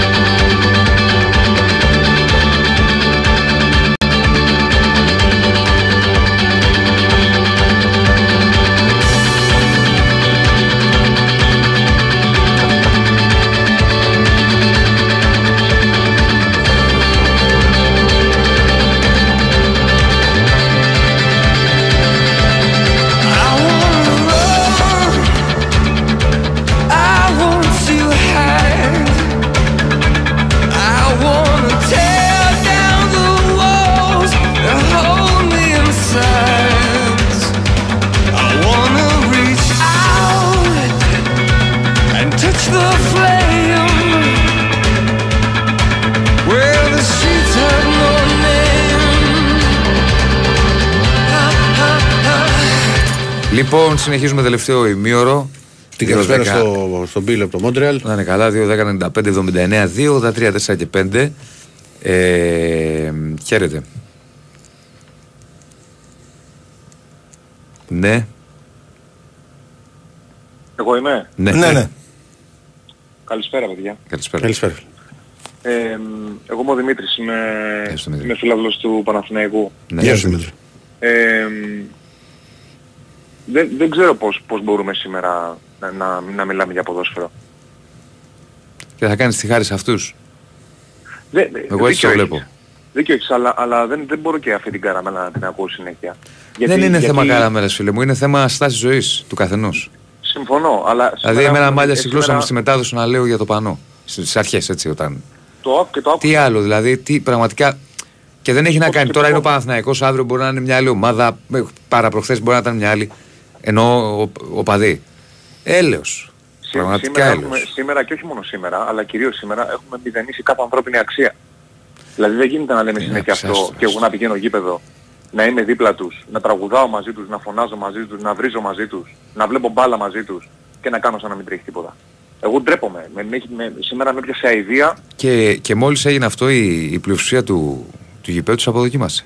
Ναι, ναι, και αυτό, το, και αυτό το άκουσα και χαίρομαι πολύ γι' αυτό, αλλά... Τι να πεις, ρε φίλε, δεν ξέρω. Δεν, δεν, δεν, ε, το, λέω, το, ζ- το λέω προς κάθε φίλαθλο άλλης ομάδας που πιστεύω ότι όλοι όσοι έχουν νοημοσύνη το καταλαβαίνουν. Αυτοί οι άνθρωποι σε καμία περίπτωση δεν εκπροσωπούν ή τέλος πάντων δεν αντιπροσωπεύουν τον, τον, τον μέσο Παναθηναϊκό. Είναι η ντροπή, είναι η ντροπή του, του, του, Φίλε, του και έχει φιλαθλού ό- κοινού του όλη αυτή η Παναθηναϊκού. ιστορία πια και με τα διάφορα και γιατί είχε βγει ένας φίλος πριν, δεν ξέρω αν άκουσα στην αρχή της εκπομπής που μίλησε.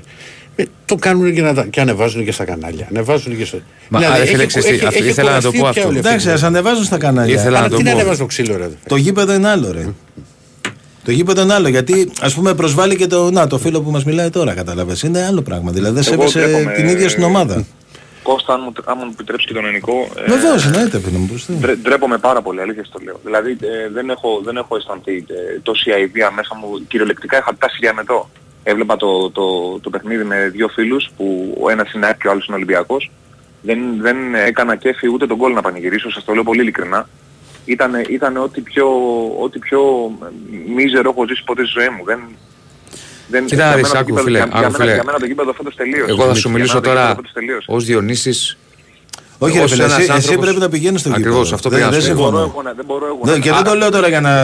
επειδή λες αυτά που λες για να σου πω, ας πούμε. Ειλικρινά, εσύ πρέπει να πηγαίνεις στο γήπεδο. Φι- ε, Δημήτρη, να σου πω Όχι, κάτι. δεν θα. Δηλαδή. Αυτό ήθελα ε, και εγώ ε, να σου πω. Πρέπει αλλά- να πηγαίνουμε στο γήπεδο.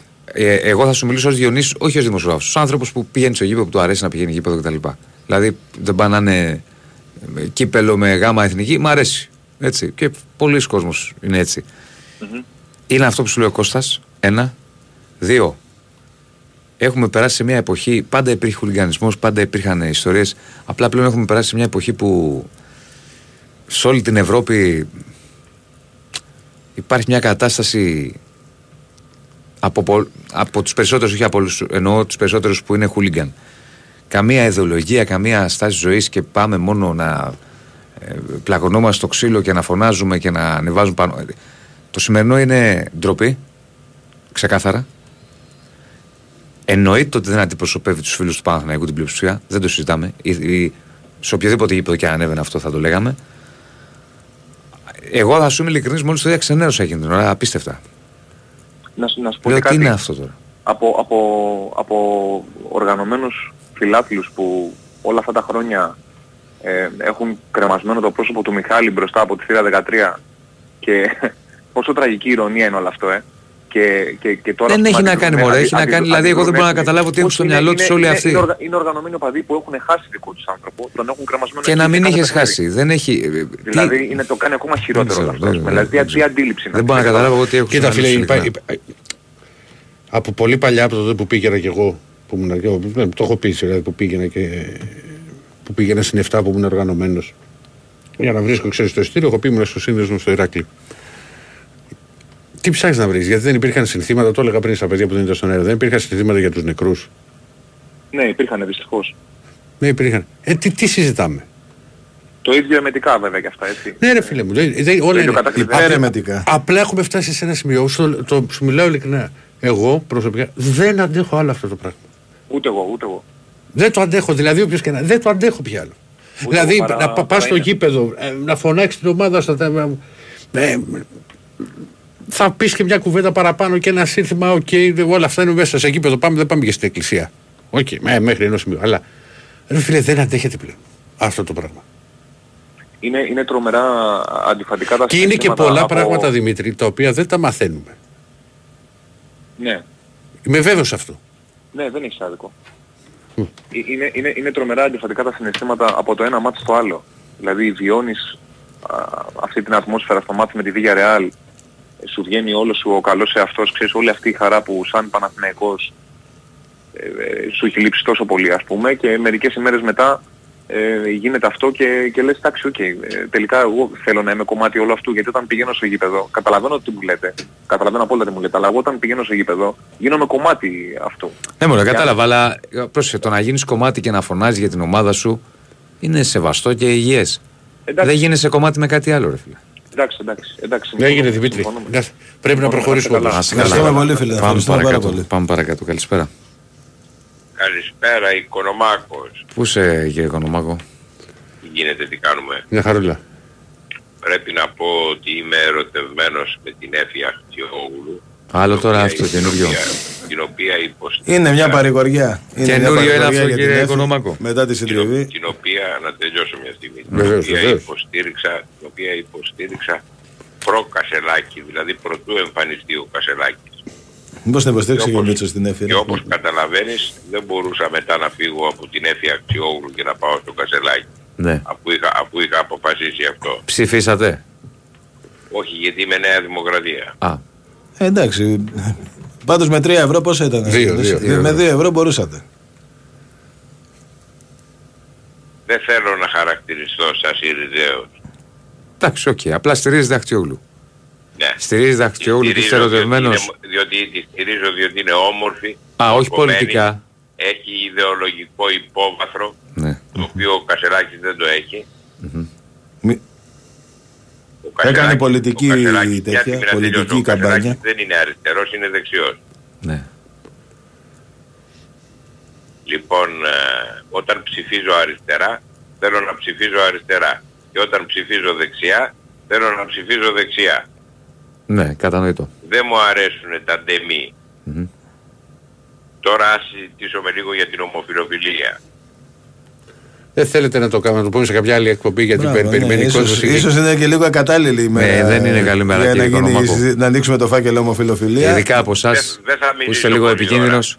Δεν θα μιλήσω πολύ ώρα. Αφήστε το να πάει. Αφήστε το, αφήστε το Στη να πάει, διακοπή του γιατί πρωταθλήματος. Μπορεί να εξελιχθεί. Εντάξει, κύριε Οικονομάκο, Να καλό είστε βράδυ. καλά, κύριε Οικονομάκο. Πάμε παρακάτω. Καλησπέρα.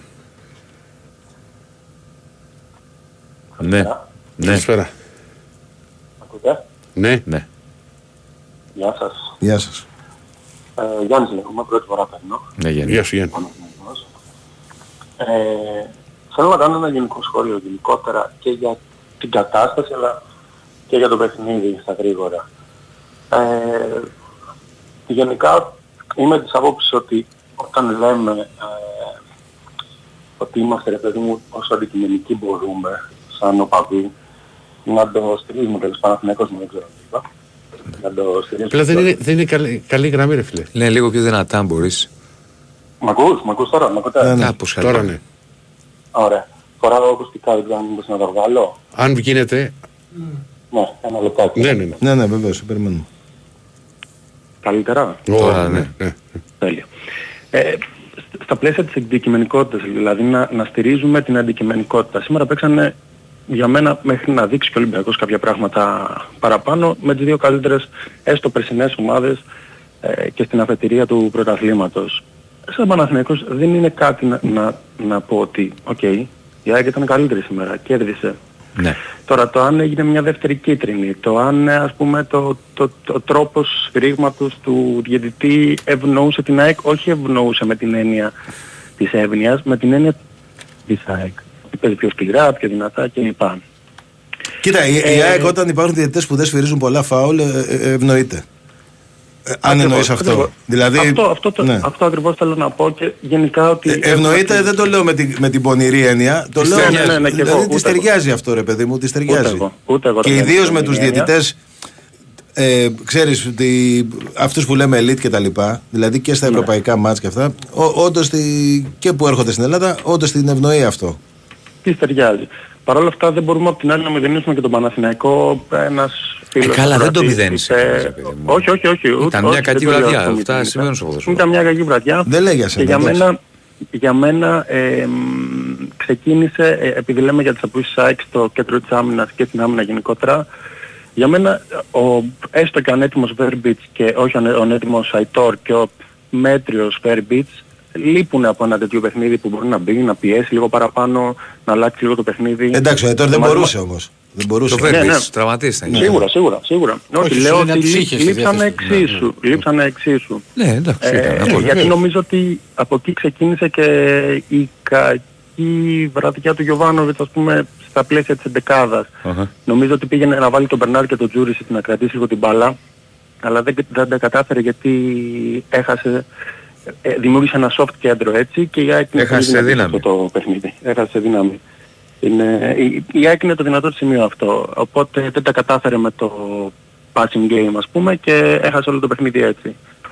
Ε, μ, αυτά πάνω κάτω θέλω να πω, ότι ε, γενικότερα να είμαστε λίγο πιο ψύχρεμοι ε, στις αντιδράσεις μας, ε, ό, ό,τι ομάδα και αν ε, Ναι, φίλε, δεν γίνεται. υποστηρίζουμε. συμ- Συμφωνώ, καταλαβαίνω και πώς το λες. Δεν γίνεται, ας πούμε, την Πέμπτη είναι άχρηστη ή είναι θεή και, τη, και, Ακριβώς, και τη Δευτέρα; ακριβώς, ακριβώς. Τις έχουμε αυτές τις διακυμάνσεις, ας πούμε, και στον τρόπο με τον οποίο μπορούμε να χαρακτηρίσουμε ένα ποδοσφαιριστή, ένα προπονητή, αν κάνει ή δεν κάνει. Άλλο το να πεις ότι μπορεί να, να μην κατέβασε λέμε για το ιδέες σημερινό κεντρικά. μάτς, ρε παιδί. Ναι, ρε παιδί μου. Όχι, γιατί υπάρχει πολλοί κόσμος. και Πάντα το- μιλάμε για το παιχνίδι που- Ναι. και πρέπει να το συνηθίσουμε αυτό, παιδιά. Πάντα μιλάμε για το παιχνίδι που Ναι, αλλά δεν γίνεται. γίνεται. Δηλαδή θα δεις ότι πάει, κάνει μια γκέλα η έκτα, θα σου αρχίσουν ότι το ένα το άλλο. Δεν είναι. Ε, έτσι. είχαν αρχίσει. Ε, μα, ναι, πριν καμέρες Γιατί- για ΑΕΚ ας πούμε χρειαζόταν στόπερ και ήρθε ο Κάλενς και είδαμε ότι ε, είναι μια χαρά παίκτης, είναι ένας παίκτης που έδειξε μια ποιότητα ας πούμε. Ε, κα- κάθε εβδομάδα αυτό θα αλλάζει. Απλά επειδή, και επειδή συμφωνώ 100% με τον, όχι με τον κύριο Οικονομάκο, με τον προ προηγούμενο, ότι για το πανό και για όλη αυτή την κατάσταση πρέπει και εμείς οι οπαδοί, γιατί είμαι ένας οπαδός, δεν το κρύβω, ας πούμε, αγαπώ την ομάδα μου κλπ. Αλλά ε- είμαι και φίλαθλος ταυτόχρονα. Και εμείς οι οπαδοί και όλοι μου οι δημοσιογράφοι πρέπει να κρατάνε λίγο πιο χαμηλά την ένταση. Δηλαδή τώρα ε, βλέπω ασχολούμαστε ακόμα ε, στα, με το πέναλτι του Ποντένσε το χθεσινό. Με Πάντως, το αν άκου, να σου πω έγινε- κάτι λίγο πάνω σε αυτό. Εγώ δεν συμφωνώ Ναι. ότι ο χουλιγανισμός ε, μπορεί το να, είσαι, να έχεις μια ένταση και με διαιτησίες τα λοιπά κάποιους να τους τρελαίνεις παραπάνω. Ο χουλιγανισμός είτε μιλάς για διαιτησίες είτε δεν μιλάς είναι άλλο πράγμα. Ναι. Καλά, ναι, ναι, σε αυτό- μία Σε αυτό σχέση. συμφωνώ με τον εγώ Διονύση. αυτό. Απλά και εμείς όσο μπορούμε λίγο Ναι, την άλλο αυτό. τοξικότητα Άλλο, να άλλο. την περιορίζουμε. Αυτό Αυτό. 100%. Το Και εγώ διαχωρίζω. το κάνω. Και αν Και έχεις εγώ ακούσει- προσωπικά το κάνω. Δηλαδή έχω αλλάξει πολύ στα χρόνια από ό,τι Ναι, ήμουν και- παλιά. και Το αν λέω, έχεις ακούσει δηλαδή. την εκπομπή Μα εδώ δεν που θα κάνουμε. αλλάζεις, ε, Και Την εγώ έχω ακούω, ναι. αλλάξει. Και στην την ακούω. εκπομπή που προσπαθούμε να είμαστε όσο δυνατόν, θα διαφωνήσουμε, να συμφωνήσουμε, αλλά. Και ακόμα και το με πρωί. ένα και τρο- το- Και το πρωί Και στο σήμερα Wiki. διαφωνήσα. Ναι, ναι, ναι. Ωραία. Αλλά έχουμε. Θα κάνουμε το χαβαλέ μας. Επειδή- επειδή Αλλά σας πρόσεχε, ακούω ο χουλιγανισμό τόσο είναι άλλο καιρό. κομμάτι. Άλλο κομμάτι. Τσι, 100% το διαχωρίζω και, Και εγώ. δεν είναι επειδή σας μόνο. ακούω- Πρόσεχε, δυστυχώς έτσι. Δεν είναι μόνο ελληνικό φαινόμενο ο χουλιγανισμό, σε όλη την Ευρώπη. Όχι, σίγουρα, σίγουρα. Σε όλη την σίγουρα. Ευρώπη κάθε εβδομάδα ένας χαμός. Μεγάλη Κανένας παλιά, κουβέντα, ρε παιδιά, μεγάλη τη κουβέντα. δεκαετία 80-90, ας πούμε. Ε, ό,τι γινόταν, γινόταν ε, στους αγώνες. Τώρα δεν- αυτό έχει αλλάξει τελείως. Περισσο- Μα περισσότερο έξω γίνεται τώρα παρά μέσα. Τώρα στα έχει- γήπεδα έχει- δεν έχει- γίνεται έχει πράγμα. Δηλαδή ξεφύγει. και σήμερα η λεωφόρος ήταν. ε, Έξω ε, γίνεται. Ήταν Έξω. ντέρμπι αυτά. Δεν, έ- δεν έγινε κάτι. Ε, Το πανό είναι κάτι άλλο. Έτσι το συζητήσαμε, το Μα, μα ξανασυζητήσαμε. έχει, Ναι, ναι, έχει ναι. ξεφύγει. Εννοώ δηλαδή ότι ούτε η ΑΕΚ είχε πρόβλημα, ούτε η αποστολή της ΑΕΚ είχε πρόβλημα. Ούτε, δηλαδή Ναι. έχουν. Εντάξει, ε, Μα- έχουν μα- ξεπεραστεί μα- κάποια μα- πράγματα. Μα η κατάσταση δεν έχει ξεφύγει μόνο στον αθλητισμό, έχει ξεφύγει και σε ζωή. Και το, Ακριβώς, ακριβώς. και Ναι, το, ναι, και το, βεβαίως. και το βλέπεις κάθε μέρα. Πατάς σε... Να μην πάω την άλλη. Βλέπεις τρελά πράγματα. Ρε. Ναι. Σου Α, λέει ο για- άλλος το σκότωσε για το πάρκινγκ. Ο άλλος πυροβόλησε γιατί του ξέρω εγώ. Ο άλλος είχε το- κλεισμένη το τη γυναίκα στραβό- του στο. στο... Δια- Διάβασα ότι Ήθελα πλακωθήκαν. δύο πλα- κόσμος. πλακωθήκαν Να σου πω σήμερα τι έπαθα το πρωί. Νεαροί στην Κηφισιά. Να σου πω τι έπαθα σήμερα το πρωί. Είμαι στο δρόμο, με το που ανάβει πράσινο, μου κορνάρει ο άλλος από πίσω. Μην Το πάμε σε- Κλασικό με εκνευρίζει κατευθείαν. Και του βγάζω χέρι, του λέω τι κάνεις έτσι ρε φίλε; Μεγάλος σε ηλικία, ε. Πρέπει να, από όσο κατάλαβα, δηλαδή είπε, κοντά στα 65-67, ναι. μεγάλος. Και μου φωνάζει από πίσω, τι μου φωνάξει. Άμα κατέβω κάτω θα σου πω εγώ τι κάνω. Δηλαδή το καταλαβαίνεις τώρα. Να ήταν κανένας άλλος πιο Γι' αυτό θα σου ψύχρεμος- έλεγα να το αποφεύγεις. Εγώ ποτέ δεν αντιδράω στον δρόμο. ναι, τε- ποτέ, τε- δεν ξέρεις τώρα ποτέ δεν ποιος μπορώ είναι. όταν μου κορνάρουνε. Το- Μα δεν το έκανα για τίποτα. Του λέω γιατί κορνάρει. Ναι, το- Ξέρεις, το έκανα νόημα με το Ναι, χέρι. ρε παιδί μου, ναι, να εντάξει. ήταν κανένας πιο Μην ψύχρεμος κάνεις ούτε τώρα. αυτό, μην να κάνεις ούτε κατέβει αυτό. κάτω και να παίξουν ξύλο. Δηλαδή έχει τρελαθεί ο κόσμος, φίλε. Το βλέπεις Δυστυχώς κάθε έτσι μέρα είναι και- δυστυχώς. Το βλέπεις κάθε μέρα. Και επειδή, και επειδή ας πούμε περιμένουμε, καλός κακός ο, ο καθένας με τα δικά του προβλήματα της καθημερινότητας, περιμένει την μπάλα έτσι λίγο να ξεφύγει, ας ξεφεύγουμε στα πλαίσια μ, ε, τα, τα επιτρεπτά ας πούμε. Γιατί εγώ καταλαβαίνω και τους Παναθηναϊκούς, καταλαβαίνω και τους φίλους της ΑΕΚ του Ολυμπιακού, όταν χάνει η ομάδα πάντα. Ε, Άλλο, άλλο αυτό, άλλο. ε, το- η, η Εντάξει, μία αυτό. κάρτα θα μας φταίει, το ένα τέτοιο θα μας φταίει. Αντίστοιχα και εγώ, αν, αν, είχα, αν είχαμε κερδίσει πιστεύω το ίδιο μάτ 2-1, αντίστοιχα κάποιοι φίλοι της ΑΕΚ Πάντα πρέπει κάτι να θα υπάρχει βρίσκανε. ένα όριο, φίλε μου. Αυτό ακριβώς. Αυτό ακριβώς. Και, Να είσαι ε, καλά. Και, Και πάντα, πήρα- και πάντα μπορείς πήρα να, εδώ τη και φορά πάντα, έτσι να όχι, πούμε καλά και- έκανες, πολύ έκανες και να ξαναπάρεις όποτε θες. Και, και πάντα, το έχουμε πει πολλές ώρες με τον Διονύση, ότι μπορείς να πεις τα πάντα. Με ένα Ναι, με, συγκεκριμένο ένα- τρόπο, με, με με έναν τον τρόπο. τρόπο σου. Μπράβο. Δεν, Πολύ χρεια- σωστά. δεν χρειάζεται. Σεβασμό. Δηλαδή, να του Διονύση, Ακριβώς. αυτά που λες ρε Διονύση είναι ποτέ δυνατόν. Έγινε, φίλε. Σε ευχαριστούμε πάρα πολύ. Θα το διαβάσω το μήνυμα. βράδυ, καλή γιατί συνέχεια. πρέ- έχω και ιστορία. Διονύση, έχω μια κυρία πορεία. Το γραφείο τελετών του φίλου που Δεσίλα του ζωγράφου είναι κάποιος συγγενής σου, γιατί έχει κάνει ανακοίνηση πρόσφατα κτλ. Φίλε μου, δεν είναι συγγενή μου, αλλά πρέπει να σα πω το εξής. Με το που ανέβηκα Αθήνα πρώτη φορά το 2001, το πρώτο, από τα πρώτα δρομολόγια που έκανα με το λεωφορείο ήταν να πάω στο Πανεπιστήμιο ζωγράφου και να κατέβω.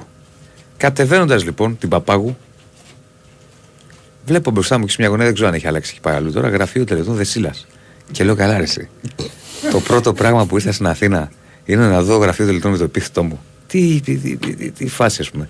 Πάντως απλά στην επωνυμία δεν έχω κάποια σχέση, φίλε καλέ. Αλλά το έχω δει, εκτός αν έχει αλλάξει τώρα. Θυμάμαι ήταν στην Παπάγου. Έχεις δει γραφείο τελετών με το όνομα ο Χάρος; Ο Χάρος, όχι, δεν έχω δει. Δεν έχω δει.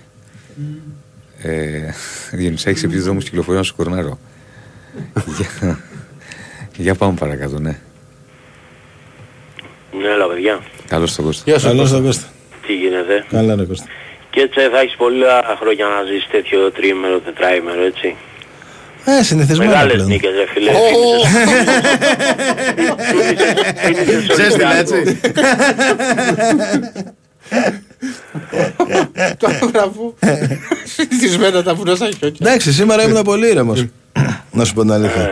Γιατί, ρε παιδί Τι το μου, περίμενες, μην πες ότι το περίμενες. ε, κοίτα, πε- πίστευα ότι έχουμε πιο... Περισσότερο εγώ έδινα Κοίτα, ένα πίστευα ότι εξτρέμ. έχουμε πιο πολλές πιθανότητες. Γιατί Ναι, γενικά εντάξει. πο- Εγώ πόνταρα το ρε παιδί έβλεπα. μου ότι ο Παναθηναϊκός ενώ πιστεύω τα, ας πούμε, τα παιχνίδια πέρυσι που πολλά τα πήρε με το Στανιό θα τα παίρνει πιο εύκολα γιατί έχει παίχτες που με την μπάλα είναι καλύτεροι ε, πιστεύω ότι έχει χάσει αυτό το, το, τσαγανό, aggressive ε. που είχε σε μεγάλο Άκου να σου βαθμό πω τώρα. σε σχέση Εγώ, με πέρυσι. ε, Και νομίζω μας τέριαζε ο Παναθηναϊκός, γι' αυτό ήμουν αισιόδοξος. Ε, Εγώ με- για την ΑΕΚ πέρυσι είχα πει ότι εντάξει παίζει το καλύτερο ποδόσφαιρο και αυτά. Ε, η μεγάλη ομάδα φαίνεται πιστεύω από τη διάρκεια και ήθελα φέτος να τη δω. Ε, έκρινα το σημερινό παιχνίδι με βάση όσα, είχα, όσα είδα στον τέρμι με τον Ολυμπιακό. Ε, ήταν πολύ καλύτερη η ΑΕΚ, έκανε και έμοιασε στο πρώτο ημίχρονο. Δηλαδή η ΑΕΚ ήταν σαν τον Ολυμπιακό. Ε, έφαγε τον γκολ και μετά ξύπνησε και σοφάρισε. Απλά η ΑΕΚ συνέχισε και στο δεύτερο ημίχρονο. Δεν αντέδρασε ο Παναθηναϊκός. Ε, εντάξει, η καλύτερη η ΑΕΚ ε, δείχνει ο Αλμίδα ότι είναι ένας πάρα πολύ καλός προπονητής. Έτσι. Και έτσι όπως πήγε και το παιχνίδι, αν δεν έβγαινε ο Γκαρσία, πιστεύω ότι η ΑΕΚ θα βρίσκει κι άλλο γκολ. Ναι, δεν μπορούσε, είχε, Είναι πάρα είχε πολύ καλός πρόβλημα. παίκτης. Και δηλαδή Είχε- είχε ε, ένα σημείο πρόβλημα. του παιχνιδιού, από τη μία ήταν ο Ιωαννίδης, ο οποίος ήταν εντελώς μόνος του, δηλαδή κέρδιζε μονομαχίες, γύρναγε και δίπλα του δεν υπήρχε παίκτης. Δεν είχε κάποιο να σπάσει την μπάλα, ναι. Ναι. Ε, και δηλαδή έπαιζε ο Ιωαννίδης από τη μία με τον Γκαρσία από την άλλη. Αυτοί κάναν τις φάσεις. Τέλος πάντων ε, μένω εκεί. Τώρα για τα πανό και αυτά δεν ξέρω. Καμιά φορά επειδή εμείς έχουμε αγαπήσει η γενιά η δικιά μας και έτσι και αντίπα, εντάξει ο Διόνυσης είναι πιο νεαρός, το έχουμε δει αλλιώς στο ποδόσφαιρο. Ίσως θέμε και εμείς δεν έπρεπε.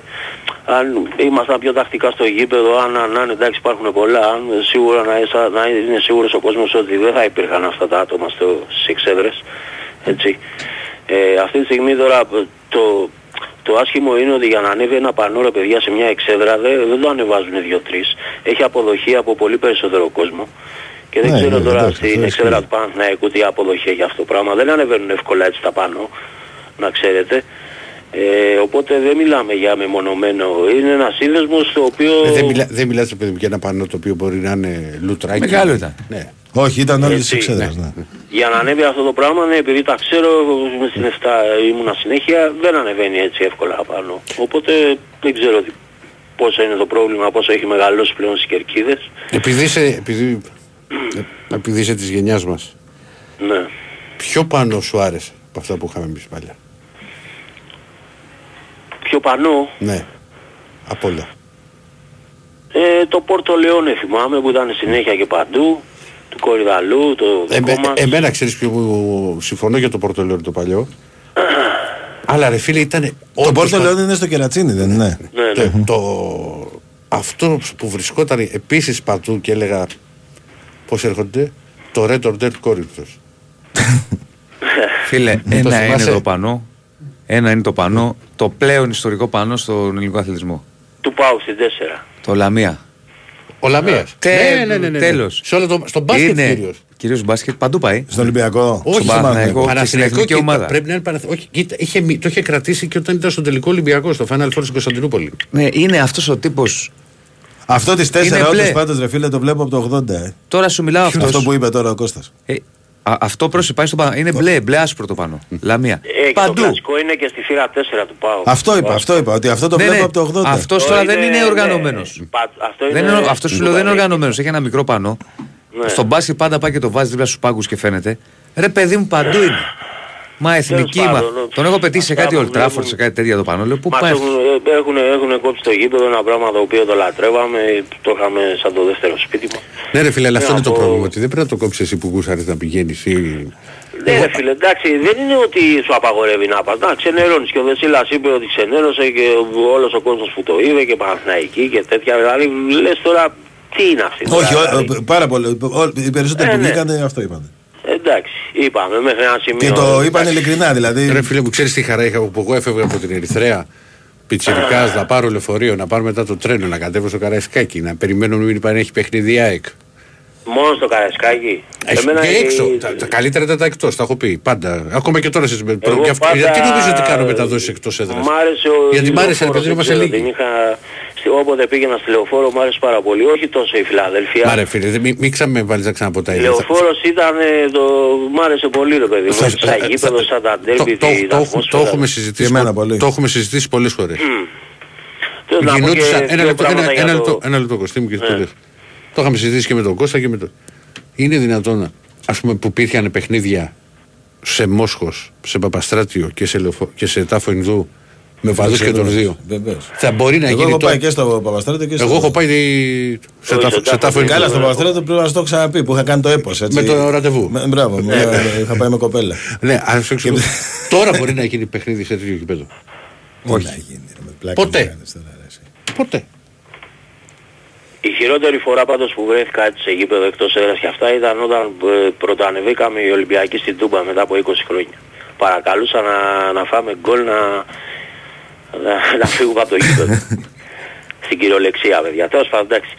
Ε, Πάντως λοιπόν, για στο- τον και στο διπλό ήταν μέσα. Στο πρώτο που ήταν και λίγοι και στο, Στο 1-2 λες. στο 1-2. Ναι. Την Ήταν. πρώτη, πρώτη χρονιά που πήγαμε ήταν πρωτάθλημα, χάσαμε ένα 0 και στο 89 τρώει μια κλωτσιά ο Μητρόπουλος σου λέω ήταν όχι πεναλτή και κόκκινη ήταν.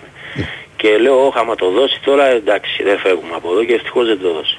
και έλεξε ένα 0 και φύγαμε μετά από Κύριε. κάποιες ώρες από το γήπεδο. Κάποια άλλη μέρα που δεν θα έχουμε ντέρμπι, ε, να πούμε τέτοιες ιστορίες. Να Ναι, πω ναι, και εγώ έχει την πρώτη πολλά. μου φορά στην Τούμπα, Έχει- ήταν μια έχει ωραία. εμπειρία. Λοιπόν για τον Ολυμπιακό, ε, Ναι. ε, εντάξει δείχνει, σου έχω πει για τον Ελκαμπή ότι είναι το... Το πουλάν σου. Ναι. Μπράβο. Και, και έχει και Έτσι τρομερή είναι, έκρηξη, όνομα. φίλε. Δηλαδή το Ε, 2-2 τα το, πάντα έχει, το τα 2-2 πάντα που έχει. κάνει με τη Φράιμπουργκ. Και φαντάσου τι θα Σαφήνει παθαίναμε αν πετάχτηκε. παίρναμε αυτόν τον Αργεντίνο που θέλει, ήθελε να πάρει. Θα μου πεις μπορούσε να έρθει αυτός και να έχει βάλει Μα μετά καλύτερα. γκολ, αλλά θέλω να Ναι, σου πω, εντάξει.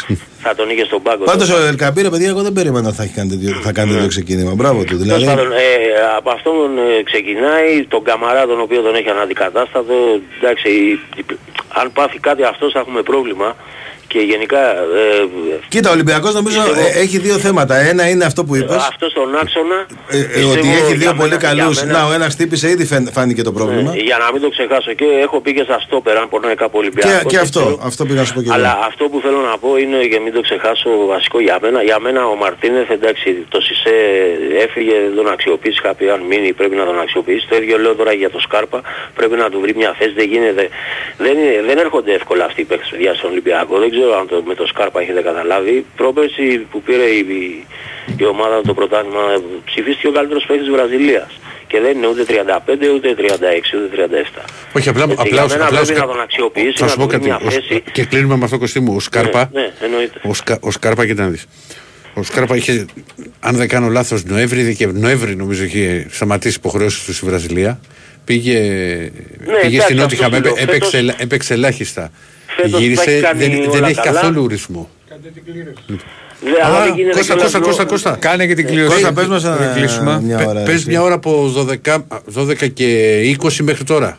Είχαμε Ε, ρεπορτάζ. Ναι, 40 μία και 42. 1 και 42. Μισό λεπτάκι. Να του βγάλουμε και μια φωτογραφία ρε Κωστή. Περίμενε. Ε, Έχουμε ε, Ένας, δύο, τρεις, τέσσερις. Πού είναι ο τέταρτος; Τρεις. Α, όλοι, ε, περίμενε. Ένας. Τρεις, τρεις. Να ρε. Όχι τώρα. Ας έγινε ένα νέο σε μισό λεπτό. Πες από το 1 μέχρι το 3. Το ένα. Ο κύριος Στεφανόπουλος Στεφανόπουλος Σπύρος, Σπύρος. που τελειώνει σε 7.52 το κινητό του. Κάτσε να το βγάλει μια φωτογραφία. Ρε, τι λες. Κύριε Στεφανόπουλο, είστε ο νικητής. Καλή όρεξη. Παίρνετε το δώρο από τα άγραφα. Έγινε κοστί.